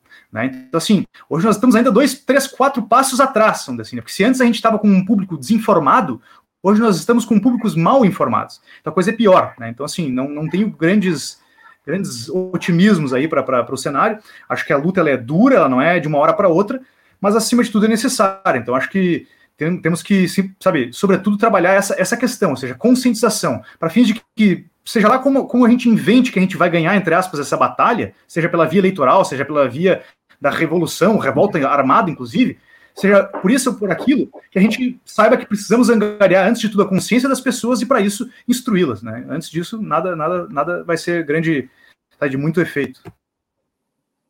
E aí, Jonas, é o nosso papel. O nosso papel é tentar, ainda que a, a nossa forma, né, com o alcance que temos, tentar conscientizar as pessoas, que eu acho que é o que nós fazemos aqui diariamente. No Redação, garanto que toda semana nós fazemos isso. A gente traz temas aqui que são ah, muito relevantes e pedimos a vocês, espectadores, que participem com as opiniões, ainda que diversas, ainda que divergentes do que pensamos. Vai lá, Jonas. Eu não tenho muita, muita esperança, não, é, Cláudio. É, gostaria também de, de relatar né, que nós estamos vivendo uma pandemia que tem fortalecido cada vez mais o monstro do capitalismo. Né? Então, aí vai de novo uma, uma crítica construtiva. Né? O PT ele aumentou né, o consumo da população, né, isso foi, foi algo legal, foi aqueceu a economia, né, é, isso vai a minha crítica também ao PT ter nomeado um banqueiro, né, como, como, como o chefe lá do Banco Central, né, então ele gerou emprego e aumentou o consumo e inseriu, né, a, o proletariado dentro do capitalismo, né, então o proletariado já está nesse vício dentro do capitalismo, então é muito difícil, porque eu vejo, eu vejo a ideologia bolsonarista, ela é somente o raso do que existe, existe uma, um, todo um modelo econômico por cima que se chama capitalismo, né, que se inseriu com o nome de neoliberalismo desde a época de desde a década de 1970, né, e, e começou a ser implantado, né, na, em 1980 na redemocratização e mais implantado ainda pelo governo Collor e governo FHC, ao qual o PT não conseguiu inserir a consciência de classe no, nessa, na, no proletariado para lutar, para lutar contra isso. Né? Então, acho que a pandemia tem fortalecido mais esse, esse monstro capitalista. Né? Eu acho que alguns intelectuais até se se tornaram um pouco frustrados, né? Aqueles intelectuais que estavam prevendo o fim do capitalismo com a crise de 2008. Eu acho que eu acho que agora vai ter um monstro maior, uma, a luta vai ser maior. Então não vejo muita esperança, né? E eu acho que essas oligarquias financeiras, né, inclusive, inclusive a gente entra na, em, em, certas, por exemplo, Panama Papers e o caso Banestado, né, foi essas oligarquias financeiras, essa, esses esses documentos que mostram que existiam essas oligarquias financeiras, né? Eu acho que isso por, por cima disso tudo, né, existe um modelo econômico, um plano econômico é, que se chama o capitalismo, né, o neoliberalismo, né? Então, então, a luta é bem maior agora, né, diante dessa pandemia. Eu não vejo um capitalismo democrático como muita gente. Ah, e as pessoas vão se tornar mais, mais empáticas, vai ter mais empatia. Mas não, as pessoas vão, vão ser mais uberizadas, né, vão ser mais individualizadas e cada um por si. Então, eu vejo o capitalismo, o capitalismo monstro, que bem feroz aí, uma luta bem mais acirrada do que era antes e uma, e um, uma missão muito maior para a esquerda, né? A esquerda revolucionária. Essa é a minha opinião. É uma, é uma missão árdua aí, viu? É uma missão árdua, porque que a gente tem observado, e com base até nesses fatos todos que comentamos hoje, mas que estamos comentando aí há semanas, né? É, a gente tem uma situação que é, é, muito pior do que há 10 anos atrás. O, o, Guilherme foi muito feliz quando trouxe aqui a questão da desinformação e da má informação. É, desinformado é o que não tem, e o mal informado é aquele que tem, mas não a, a informação correta. E, e, e, assim, isso preocupa, porque é o que orienta né, as ações das pessoas. Né? A desinformação orienta uma determinada ação e a má informação ela acaba conduzindo ali para para uma ação, né? E a gente tem que seguir aí tentando a nossa forma conscientizar. Aqui na TV Jovens Cronistas, espectador, espectadora, a gente tenta ao máximo conscientizar. Tanto é que nós queremos manter muito a nossa independência. Né? Tudo que foi dito aqui neste programa foi dito com total independência. E tudo que é dito nos outros programas também é com total independência. Às vezes, até é, tendo que cumprir aquele papel chato, né? De, de ir, ir, contra a corrente. Né? Enquanto boa parte do nosso campo está falando algo, nós estamos indo do, do, pelo, pelo outro caminho e é um papel chato que às vezes a gente cumpre aqui na TV Jovem Cronistas porque a gente quer informar vocês, né? Ao fim, ao cabo, como diz o próprio Guilherme, a gente tem aqui o intuito de, de informar, né, de colocar nossas ideias é, sem qualquer vínculo aí partidário, né? É, o Antônio Silva chegou por aqui e aí ele escreveu, né, com relação ao, ao, Bolsa Família, né? Só o Bolsa Família não tira o povo da fome, precisa de salário bom e muito emprego. E aí ele diz, né, estamos na contramão. É, e aí aqui ele escreve também, aqui, aqui não, é que eu tô como o, a fotinha mesma, né, mas aqui já o Joaquim Alves. As, atu, as atuais lideranças do partido, né, do Partido dos Trabalhadores, têm muito a se explicar, são, mas são de todos os grandes partidos de esquerda. É, estamos falando do maior partido político do país. Não é só de esquerda, é o maior partido político com o número de militância, o número de diretórios, enfim. É, Trata-se do maior partido. E aquele que governou o país por mais de 10 anos. Né? Então, assim, é o único, aliás, é o único partido que governou o Brasil aí, né, nesta é, nova república e tal, desde a, desde a redemocratização, governou o país por mais de uma década. Então, por isso que a gente considera muito, por isso que a gente até destaca bastante, porque é fechar os olhos para o fato do PT ter governado 13 anos, já está a mídia aí hegemônica que esconde isso. Né? A mídia hegemônica a gente, até, a gente até brinca, né? tem um hiato entre o FHC e o Temer. Né? Para mídia hegemônica, termina, termina no FHC, aí tem 13 anos de nada e vem o, o Temer. É, vamos convidar ex-presidentes, então convido o Temer e o FHC, aí não tem nada no meio. É, é como no, no filme do Homer Simpson, lá, né, que, que eles acabam escondendo a cidade de Springfield, né, a seguir nada. Então, está na estrada, não tem mais nada. Então, é algo assim absurdo. Então, a gente deixa isso para a mídia hegemônica. Aqui a gente fala do PT não porque temos um militante, ou porque eu não sou militante, nem o Guilherme é, mas porque tem aí, pô, não tem como é, desconsiderar. A Ciene Santana está aqui com a gente, ela escreve que, pelo perfil do Lula, acredito que ele não fez acordo nenhum jamais. Isso daria armas aos inimigos aqui, a Ciene Santana, e na pessoa dela, a gente cumprimenta aqui todos os profissionais da municipalidade, né, médicos e todos os outros que estão aí enfrentando a pandemia do novo coronavírus no dia a dia. Ela que é profissional da saúde lá no Recife. Né, e a gente faz isso porque, de fato, precisa lembrar dessas pessoas. É, Chegou um comentário aqui, uma pergunta, eu vou passar para o Guilherme rapidinho. O Severino também, um abraço, Severino, lá do Recife. Ele escreveu assim: Guilherme, por que não há punição quando o juiz rasga a Constituição? Vamos lá, vamos lá. Por que não há punição? Eu diria assim para ti: porque não lutamos o suficiente para fazer um sistema do jeito que a gente quer, vamos dizer assim, ou seja, do jeito que talvez fosse conforme nossos preceitos de justiça. Juridicamente falando, o sistema, ele, sabe, em certo, em certo sentido, permite que isso aconteça, na medida em que, como eu falei antes, eh, nós não temos aqui uma teoria fixa e genuinamente brasileira, genuinamente nossa de interpretação, de maneira que, ao final das contas, cada juiz interpreta como quiser, e isso é tido como, ah, é a minha interpretação pessoal, respeite isso. E aí, portanto, o juiz também se vale dessa prerrogativa, vamos dizer assim, para decidir conforme ele quer. E aí, portanto, nem sequer se fala em rasgar a Constituição. Ele vai dizer assim, ó, não, essa foi a interpretação que eu fiz da Constituição. Me deixa, algo assim, né? É, é, é como eu disse, é, sobretudo porque a gente não fez com que o sistema fosse do jeito que deveria ser, acima de tudo.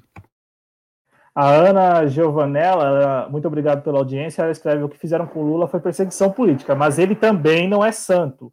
E com certeza sabia da corrupção que acontecia no governo dele, aqui a avaliação da Ana Giovanelli está conosco aqui. Muito obrigado pela audiência. Também a Denise Terezinha de Carli, com a gente aqui dando boa tarde. E acredito que eu tenho aqui ah, o Francisco Carneiro, que falou sem som, mas estamos com som sim, né, o Francisco? Às vezes aí é o volume, mas enfim, é, muito obrigado pela audiência também aqui na no Redação JC. É, para a gente encerrar, um último tema, mas assim, é um tema só para a gente deixar aqui para o público, né? É, ontem, ontem, é, conversando com com meu pai, com o senhor meu pai, ele, ele lembrou de algo que, que a gente eu acho que vale a pena destacar. É, a gente estava conversando sobre política e tal, e aí é, ele falou o seguinte, né? Você lembra, você lembra daquele que falava que não ia contar nada, que só ia escrever um livro e um livro ia contar tudo que ele fez e tal? Aí, sabe quem é esse, ele, que disse que não contaria nada para a justiça e escreveria um livro? O senhor Eduardo Cunha. Aí eu quero ouvir vocês e espectadores também que fim levou Eduardo Cunha, porque é, é, trata-se de um homem muito forte nesse período, nesse período recente, né? É, esteve à frente do, do, impeachment, conduziu o impeachment, mas mais que isso, né? É, há quem aí é, vincule também e levante a questão de que ele teria um acordo com os integrantes da Operação Lava Jato, com o próprio Sérgio Moro, ele que também é para lá de enrolado na justiça, ele que é, esteve ao lado do Romildo Ribeiro Soares, o R.R. Soares, em várias oportunidades, né? É, ainda em 2016. É uma, é uma, figura que a mídia esqueceu. Eu joguei ontem, aí, por curiosidade, joguei no, cheguei, cheguei joguei no Google Eduardo Cunha para saber uh, de alguma atualização. E a última notícia de três semanas, quando é, o pessoal repercutiu que ele perdeu lá uma aposentadoria estadual que ele tinha. Mas é o seguinte, Guilherme, o Eduardo Cunha, ele está em casa, né? Porque ele conseguiu aí na justiça é, a questão da pandemia do novo coronavírus, então, então ele conseguiu é, ir para casa, está lá usando tornozeleira, mas o fato é que, apesar da sua importância nesse período recente, quase ninguém quer saber o que está rolando com o Eduardo Cunha. Ninguém entenda-se, não é o povo brasileiro. São os veículos da mídia hegemônica, que estranhamente não acompanham ali é, a situação do Eduardo Cunha. É, eu gostaria de te ouvir especificamente sobre o Eduardo Cunha, né, a relevância dele e, e também, como o que você acredita que seria uma razão para não acompanhar o Eduardo Cunha, como a mídia hegemônica anda fazendo? É, eu acho que assim, a mídia ela não trabalha do gênero assim, o que, que é o melhor né, para o país, eu vou veicular aquilo que o, que o povo precisa saber. Ela, ela lida com, com elementos do tipo, uh, o que, que eu vou ter mais exposição para agradar as pessoas que me sustentam, que são os, os, os anunciantes, e também, é, de certo modo, conseguia, é, junto com essa ideia de, de agradar os anunciantes, também direcionar mais ou menos a economia do país para fins de que, que esteja do jeito que eles querem, né? Que é um modelo liberal, vamos dizer assim, né? Agora, por que então o Cunha não tem sido mais matéria de notícia? Talvez por causa disso, porque talvez eles tenham entendido que o Cunha já não, sabe, já não interessa mais tanto. Existem outras coisas que eles têm que bater uh, no programa deles, assim, né? Ou seja, no programa de, porra, o que, que nós queremos aqui em termos de, sabe, uh, sobretudo uh, para fins de moldar o Estado tal qual a gente quer. O que, é melhor de se veicular nesse momento? Talvez aí veicular o Cunha agora já não seja mais tão interessante. Isso acho que não acontece somente com o Cunha, né? A maioria dos casos de escândalos por aí, o que mais repercute é a abertura da coisa, mas o, o desfecho final raramente recebe a mesma repercussão. Né? Então acho que segue, segue mais ou menos essa linha aí, a, a mídia tradicional. Né? É, o, o, Jonas, a gente falava aqui, enquanto você caiu, aí a conexão caiu, mas do Eduardo Cunha, né? É, que fim levou o Eduardo Cunha, que é um homem para lá de importante aí nos acontecimentos recentes, né? É, e, e, e, também essa questão da, da, mídia, né, da mídia hegemônica não acompanhá-lo de perto, né, o Guilherme trouxe agora o ponto de vista dele, né, de que as coisas quando na abertura tem dado toda uma repercussão em, em desfecho, pouca gente fala, mas o, o, lance é que também, eu, eu não sei o que você acha, mas é, também tem um negócio que é tipo assim, não vamos incomodar quem está quieto, né, então deixa ele estar tá lá quieto, a mesma, acho que a mesma coisa vale até para outras, como você mesmo falou, Guilherme, né, outras pessoas, mas o Romero Jucá também é um, né, que, que, apesar de ter dito o que disse, está lá tranquilo. O que, que você acha, Jonas? Então, Cláudio, é, tem o fato, né, do, da delação do Cunha, né, que, que foi, que, que ninguém falou nisso, né, que foi até meio que barrado, né, pelo, pelo, pelo ex-juiz Sérgio Moro, né. Eu acho que o Cunha foi uma peça ali que serviu somente para para dar o pontapé inicial ao golpe, né? Então, é, eu, eu vou entrar um pouco nessa seara do, de, de conspiração, teorias das conspiração, né? Quando se fala nessa, nessa hegemonia dos Illuminates e tal, eles, eles têm uma hegemonia dentro do, do mercado da música, né? E eles, eles às vezes incluem né, certos, certas bandas ou certas músicas para servirem só no momento, né, para serem serem algo imediatista ali e, e, servirem aos seus, aos seus interesses de momento, né? Então, e depois eles excluem e essa música aí, essa banda ou esse cantor não serve mais para nada. O, o, a população esqueceu e nem canta mais essa música do, durante um, um período aí bem longo, né? Então ele só serve para servir de imediatismo e para isso que o, o, Cunha serviu, né? O Cunha serviu ao sistema por, por um certo tempo, né? E agora foi excluído e não, ninguém se fala mais, né? E, e a figura política do Cunha, eu acho que já não não serve mais para nada, né? Eu, gostaria de lembrar também que o Cunha ele é pastor, se não me engano, pastor de uma igreja evangélica, né? Hoje eu acho que ele só serve, né, para os seus prosélitos dentro da igreja, não serve mais como peça política, eu acho que o Cunha já está, é, vamos dizer assim, escarrado, né? Então, essa é a minha opinião. Tá, será que ele está realizando o culto é, remotamente, né? É, tornozeleira, não pode sair de casa, imagino que. Fala aí, Guilherme, você ia dizer alguma coisa? É, não, eu só ia basicamente endossar o que tu falou ali, né? a, posteriormente a minha fala, né, de dizer assim, pode ser com efeito que também seja um pouco disso, assim, cara, vamos deixar quieto isso aí, porque o cara tem bomba, e até talvez seja uma, uma, uma espécie de negociata, seja ela tácita ou expressa, do Cunha para com os veículos de mídia, ou então para pessoas que têm, por sua vez, relações com os veículos de mídia, para dizer assim, ó, do Cunha deu, é isso aqui e chega, né? Porque o Cunha, a prisão do Cunha serviu só para a gente dizer que a Lava Jato e tudo mais era, era, não tinha esquerda nem direita. Então, assim, uh, beleza, tiramos o Cunha, agora chega, né, pessoal? Agora vamos deixar ele quieto lá, né? Algo assim. Pode ser, pode ser, endossa essa hipótese. É, porque ainda tem essa questão da prisão, né? Tem, tem, tem elementos aí que dão conta de que não, não esteve preso quando disseram que estava preso lá, né? Na, no primeiro momento é, e, e, de fato, né, a época, a retórica era essa. Olha aí como não é contra o PT apenas, né? É contra os corruptos. Né? E aí pegou logo é. corrupto mor. Né? não pegou qualquer um, não pegou qualquer um. Fala aí, Jonas, para a gente arrematar. Eu, eu, gostaria também de lembrar que pode se encaixar também o Moura, né, né, né, como essa figura imediatista dentro do sistema, né? Mas apesar, eu acho que existe diferença entre, entre a figura do Moro para do Cunha. Eu acho que o Moro ainda pode ser aproveitado dentro da política, né, numa, numa eventual campanha em 2022, até mesmo o partido do PSDB. Né. Gostaria de lembrar também que, que essas figuras existiu na história no passado, né? Quem não se lembra do Carlos Lacerda, né? Que fez, fez tanta campanha para derrubar o Getúlio Vargas, né? Se aliou à UDN, fez campanha para a ditadura militar de 64, né, para os militares. E o que, que aconteceu? Os militares chegaram lá e deram um pé na bunda dele, né, literalmente, né, e foi e foi excluído, né, da, da política brasileira. Foi uma figura que foi eternamente esquecida, né? E o Getúlio Vargas aí é, é eternamente lembrado, né?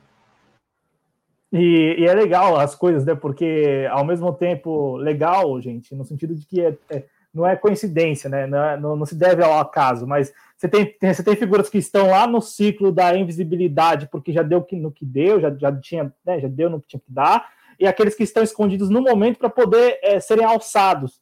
É, o Sérgio Moro e o Eduardo Cunha. O Eduardo Cunha está no fim do, do ciclo e o Moro ali sendo guardado para ser alçado. Olha só, né? não é um acaso, ah, não é coincidência, é tudo, tudo muito bem planejado, né? É, não, não, é, não é nem teoria da conspiração. É, eu quero aqui, para encerrar o programa, só. O, o Matheus falou assim: qual o assunto? Fiquei perdido. Não, a gente trouxe aqui o Eduardo Cunha para ver se a gente introduz o Eduardo Cunha na, na, mídia, pelo menos a nossa mídia aqui, né? Vamos bater um papo sobre ele, porque não é possível que a gente possa esquecer assim tão rapidamente do Eduardo Cunha, né, do papel dele. O Antônio Silva escreveu aqui que gostei dos pontos de vista de vocês. A gente que agradece a sua audiência, Antônio. É ele que falou aqui que, infelizmente, o problema do Brasil é 350 anos de escravidão oficial e 150 anos de escravidão extraoficial, no comentário do Antônio Silva por aqui. O Matheus lembra que o, Eduardo Cunha é mais um presente do milicianistão para o Brasil, que seria ali o Rio de Janeiro. Né? É, e aqui, ó, lembrei das notinhas plantadas pelos colunistas da Globo, né, sobre o dia a dia da prisão do Cunha. É, e eu acho que. E aqui, ó, Jonas, a Mirtz, bem lembrado, depois de Lacerda, se, é, depois de Lacerda se uniu a Jango e Juscelino, e depois foram assassinados. É, final da história, né? É, Guilherme e Jonas, vou pedir para o Jonas agora é, falar do programa de amanhã, Jonas, do Na História, e na sequência o Guilherme faz as considerações finais e a gente encerra o programa. Pode ser? Beleza, Cláudio. Então, na história amanhã, às 15 horas, né, vou trazer a professora é, eu tenho que conversar com ela pessoalmente para tentar acertar o nome dela. Não sei se é Uedia ou Veldia. É, é, W, é um nome, nome bem. Eu vou tentar acertar amanhã com ela como é que se pronuncia o nome dela. Professora de História, ela vai falar amanhã sobre capitanias hereditárias, né?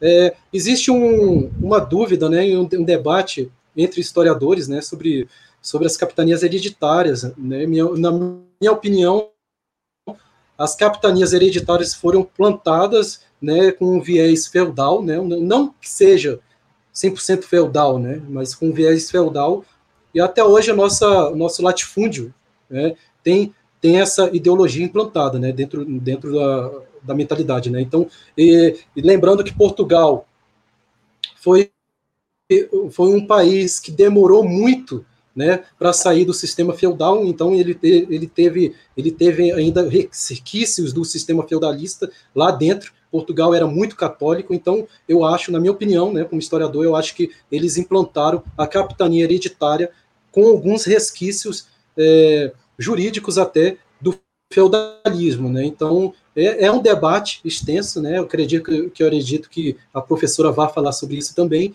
e vai ser legal, vai ser bacana. Eu convido todos aí para participar. Ô, Guilherme, agora a gente faz. Uh, lembrando que está tá aí no GC, né? Na história é o programa que o Jonas Carreira apresenta todos os domingos, às 15 horas, aqui no canal, tá? É ao vivo. O Jonas Carreira é o apresentador, né? Então amanhã, na história, amanhã, domingo, 4 de outubro. Bom, vamos agora para as nossas considerações finais. Por favor, Guilherme, é, fique à vontade para fazer suas considerações aí. Na sequência, o Jonas. Gente que termina mais um Redação JC aqui. É, a Mirtz né, escreveu aqui sobre é, discutimos muito Lula e tal. É, aqui neste programa, é, não sei se você conseguiu pegar e tal, mas também falamos muito no início do programa sobre a recente decisão do STF ali sobre as refinarias da Petrobras, né? É, e assim, na, na mesma situação da Petrobras estão os Correios, está a Eletrobras, né, boa parte das estatais está aí pendurada, né, com essa ameaça real de privatização, e enquanto a privatização não ocorre, muito sucateamento. Guilherme, fica à vontade para fazer suas considerações finais. Beleza, então, mais uma que encerramos, né? É sempre um prazer estar aqui com vocês, então agradecer, uh, sobretudo aí a a parceria em podermos debater esses assuntos importantes, até porque a gente fica dentro de casa aqui, né, nesse isolamento social e essas ideias borbulhando na nossa cabeça, sem a gente, sem a gente poder tratar com alguém a esse respeito. Então, ótimo poder ter essa oportunidade de discutir com pessoas capacitadas aí, e ademais uh, de ter uma audiência que nos assiste, nos prestigia aí, né? Ouvindo o que a gente fala, seja lá o que a gente disser, vamos dizer assim, né? Uh, e seja lá o quão interessante ou quão concordem com o que a gente diz, né? Então, bom, vai o meu agradecimento e meu forte abraço para todos aí. Lembrando que o Guilherme Azevedo ele é colunista, né? Ele assina a coluna Homo Juris. Ele falou bastante do texto, né? Do mais recente texto no início do programa. E, e lá no início do programa também o Adriano Garcia, que esteve aqui com a gente, ele publicou no chat o link aí da coluna, né? É, do texto, e, e o texto sobre o Celso de Mello. Eu vou mais uma vez aqui colocar no nosso chat para que todos os espectadores é, leiam. E lembrando que eu vou reforçar isso, Guilherme, porque é audiência rotativa, né? É, como diria o grande Avalone. O Guilherme e o Jonas são integrantes do projeto. Eu falo isso porque às vezes as pessoas perguntam quem são os convidados. Então, não, não são convidados, eles são membros, são parte, tá legal? Então, eles escrevem colunas no portal, o Jovem Excluído também tem um site, né? Aliás, é, nós nascemos no site, agora estamos no YouTube, então é, nós somos um projeto que vai além do canal aqui. Então, vocês que estão nos assistindo também nos acompanham nas redes sociais e principalmente na leitura do, e no compartilhamento dos artigos lá em jcronistas.com. Então, já vou colocar mais uma vez aqui o link. E o Jonas também. Jonas, fique à vontade para fazer suas considerações finais, Jonas, e também falar do seu texto, né? Tem texto lá é, na nota, na, na coluna Notas do Cotidiano.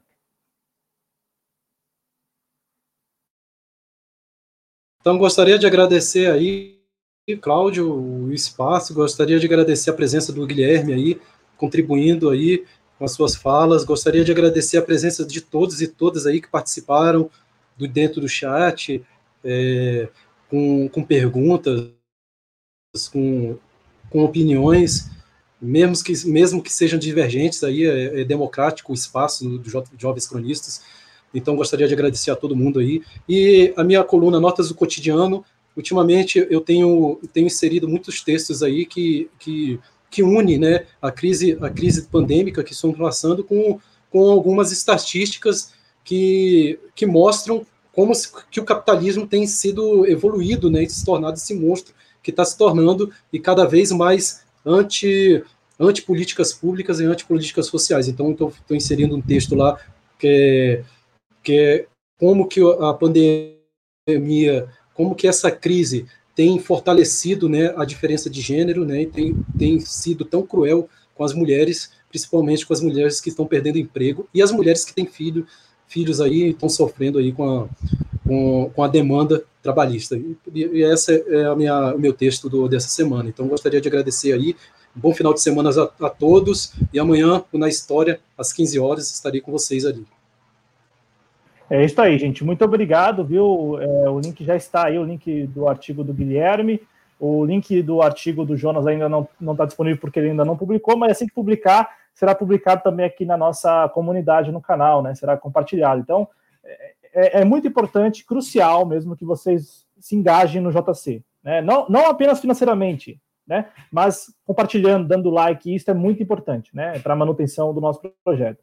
Saúde aos nossos dois companheiros aqui, às suas respectivas famílias, também saúde aos nossos espectadores e às suas respectivas famílias. Agradeço muito aqui a primeira participação do Antônio, né, que acredito que tenha sido a primeira live aqui, então muito obrigado. É, ao Matheus Fernandes, que também escreveu aqui sobre a, a importância das estatais para a política monetária progressista. Né, nós compreendemos também que o desenvolvimento social depende muito também das, da, da sobrevivência das nossas estatais. E, e, e, assim, não apenas sobrevivência pura e simplesmente. Conscientização, como o Guilherme trouxe aqui. Lembrar as pessoas que as estatais nos pertencem enquanto povo. Né? Então, conscientização. É, é isso.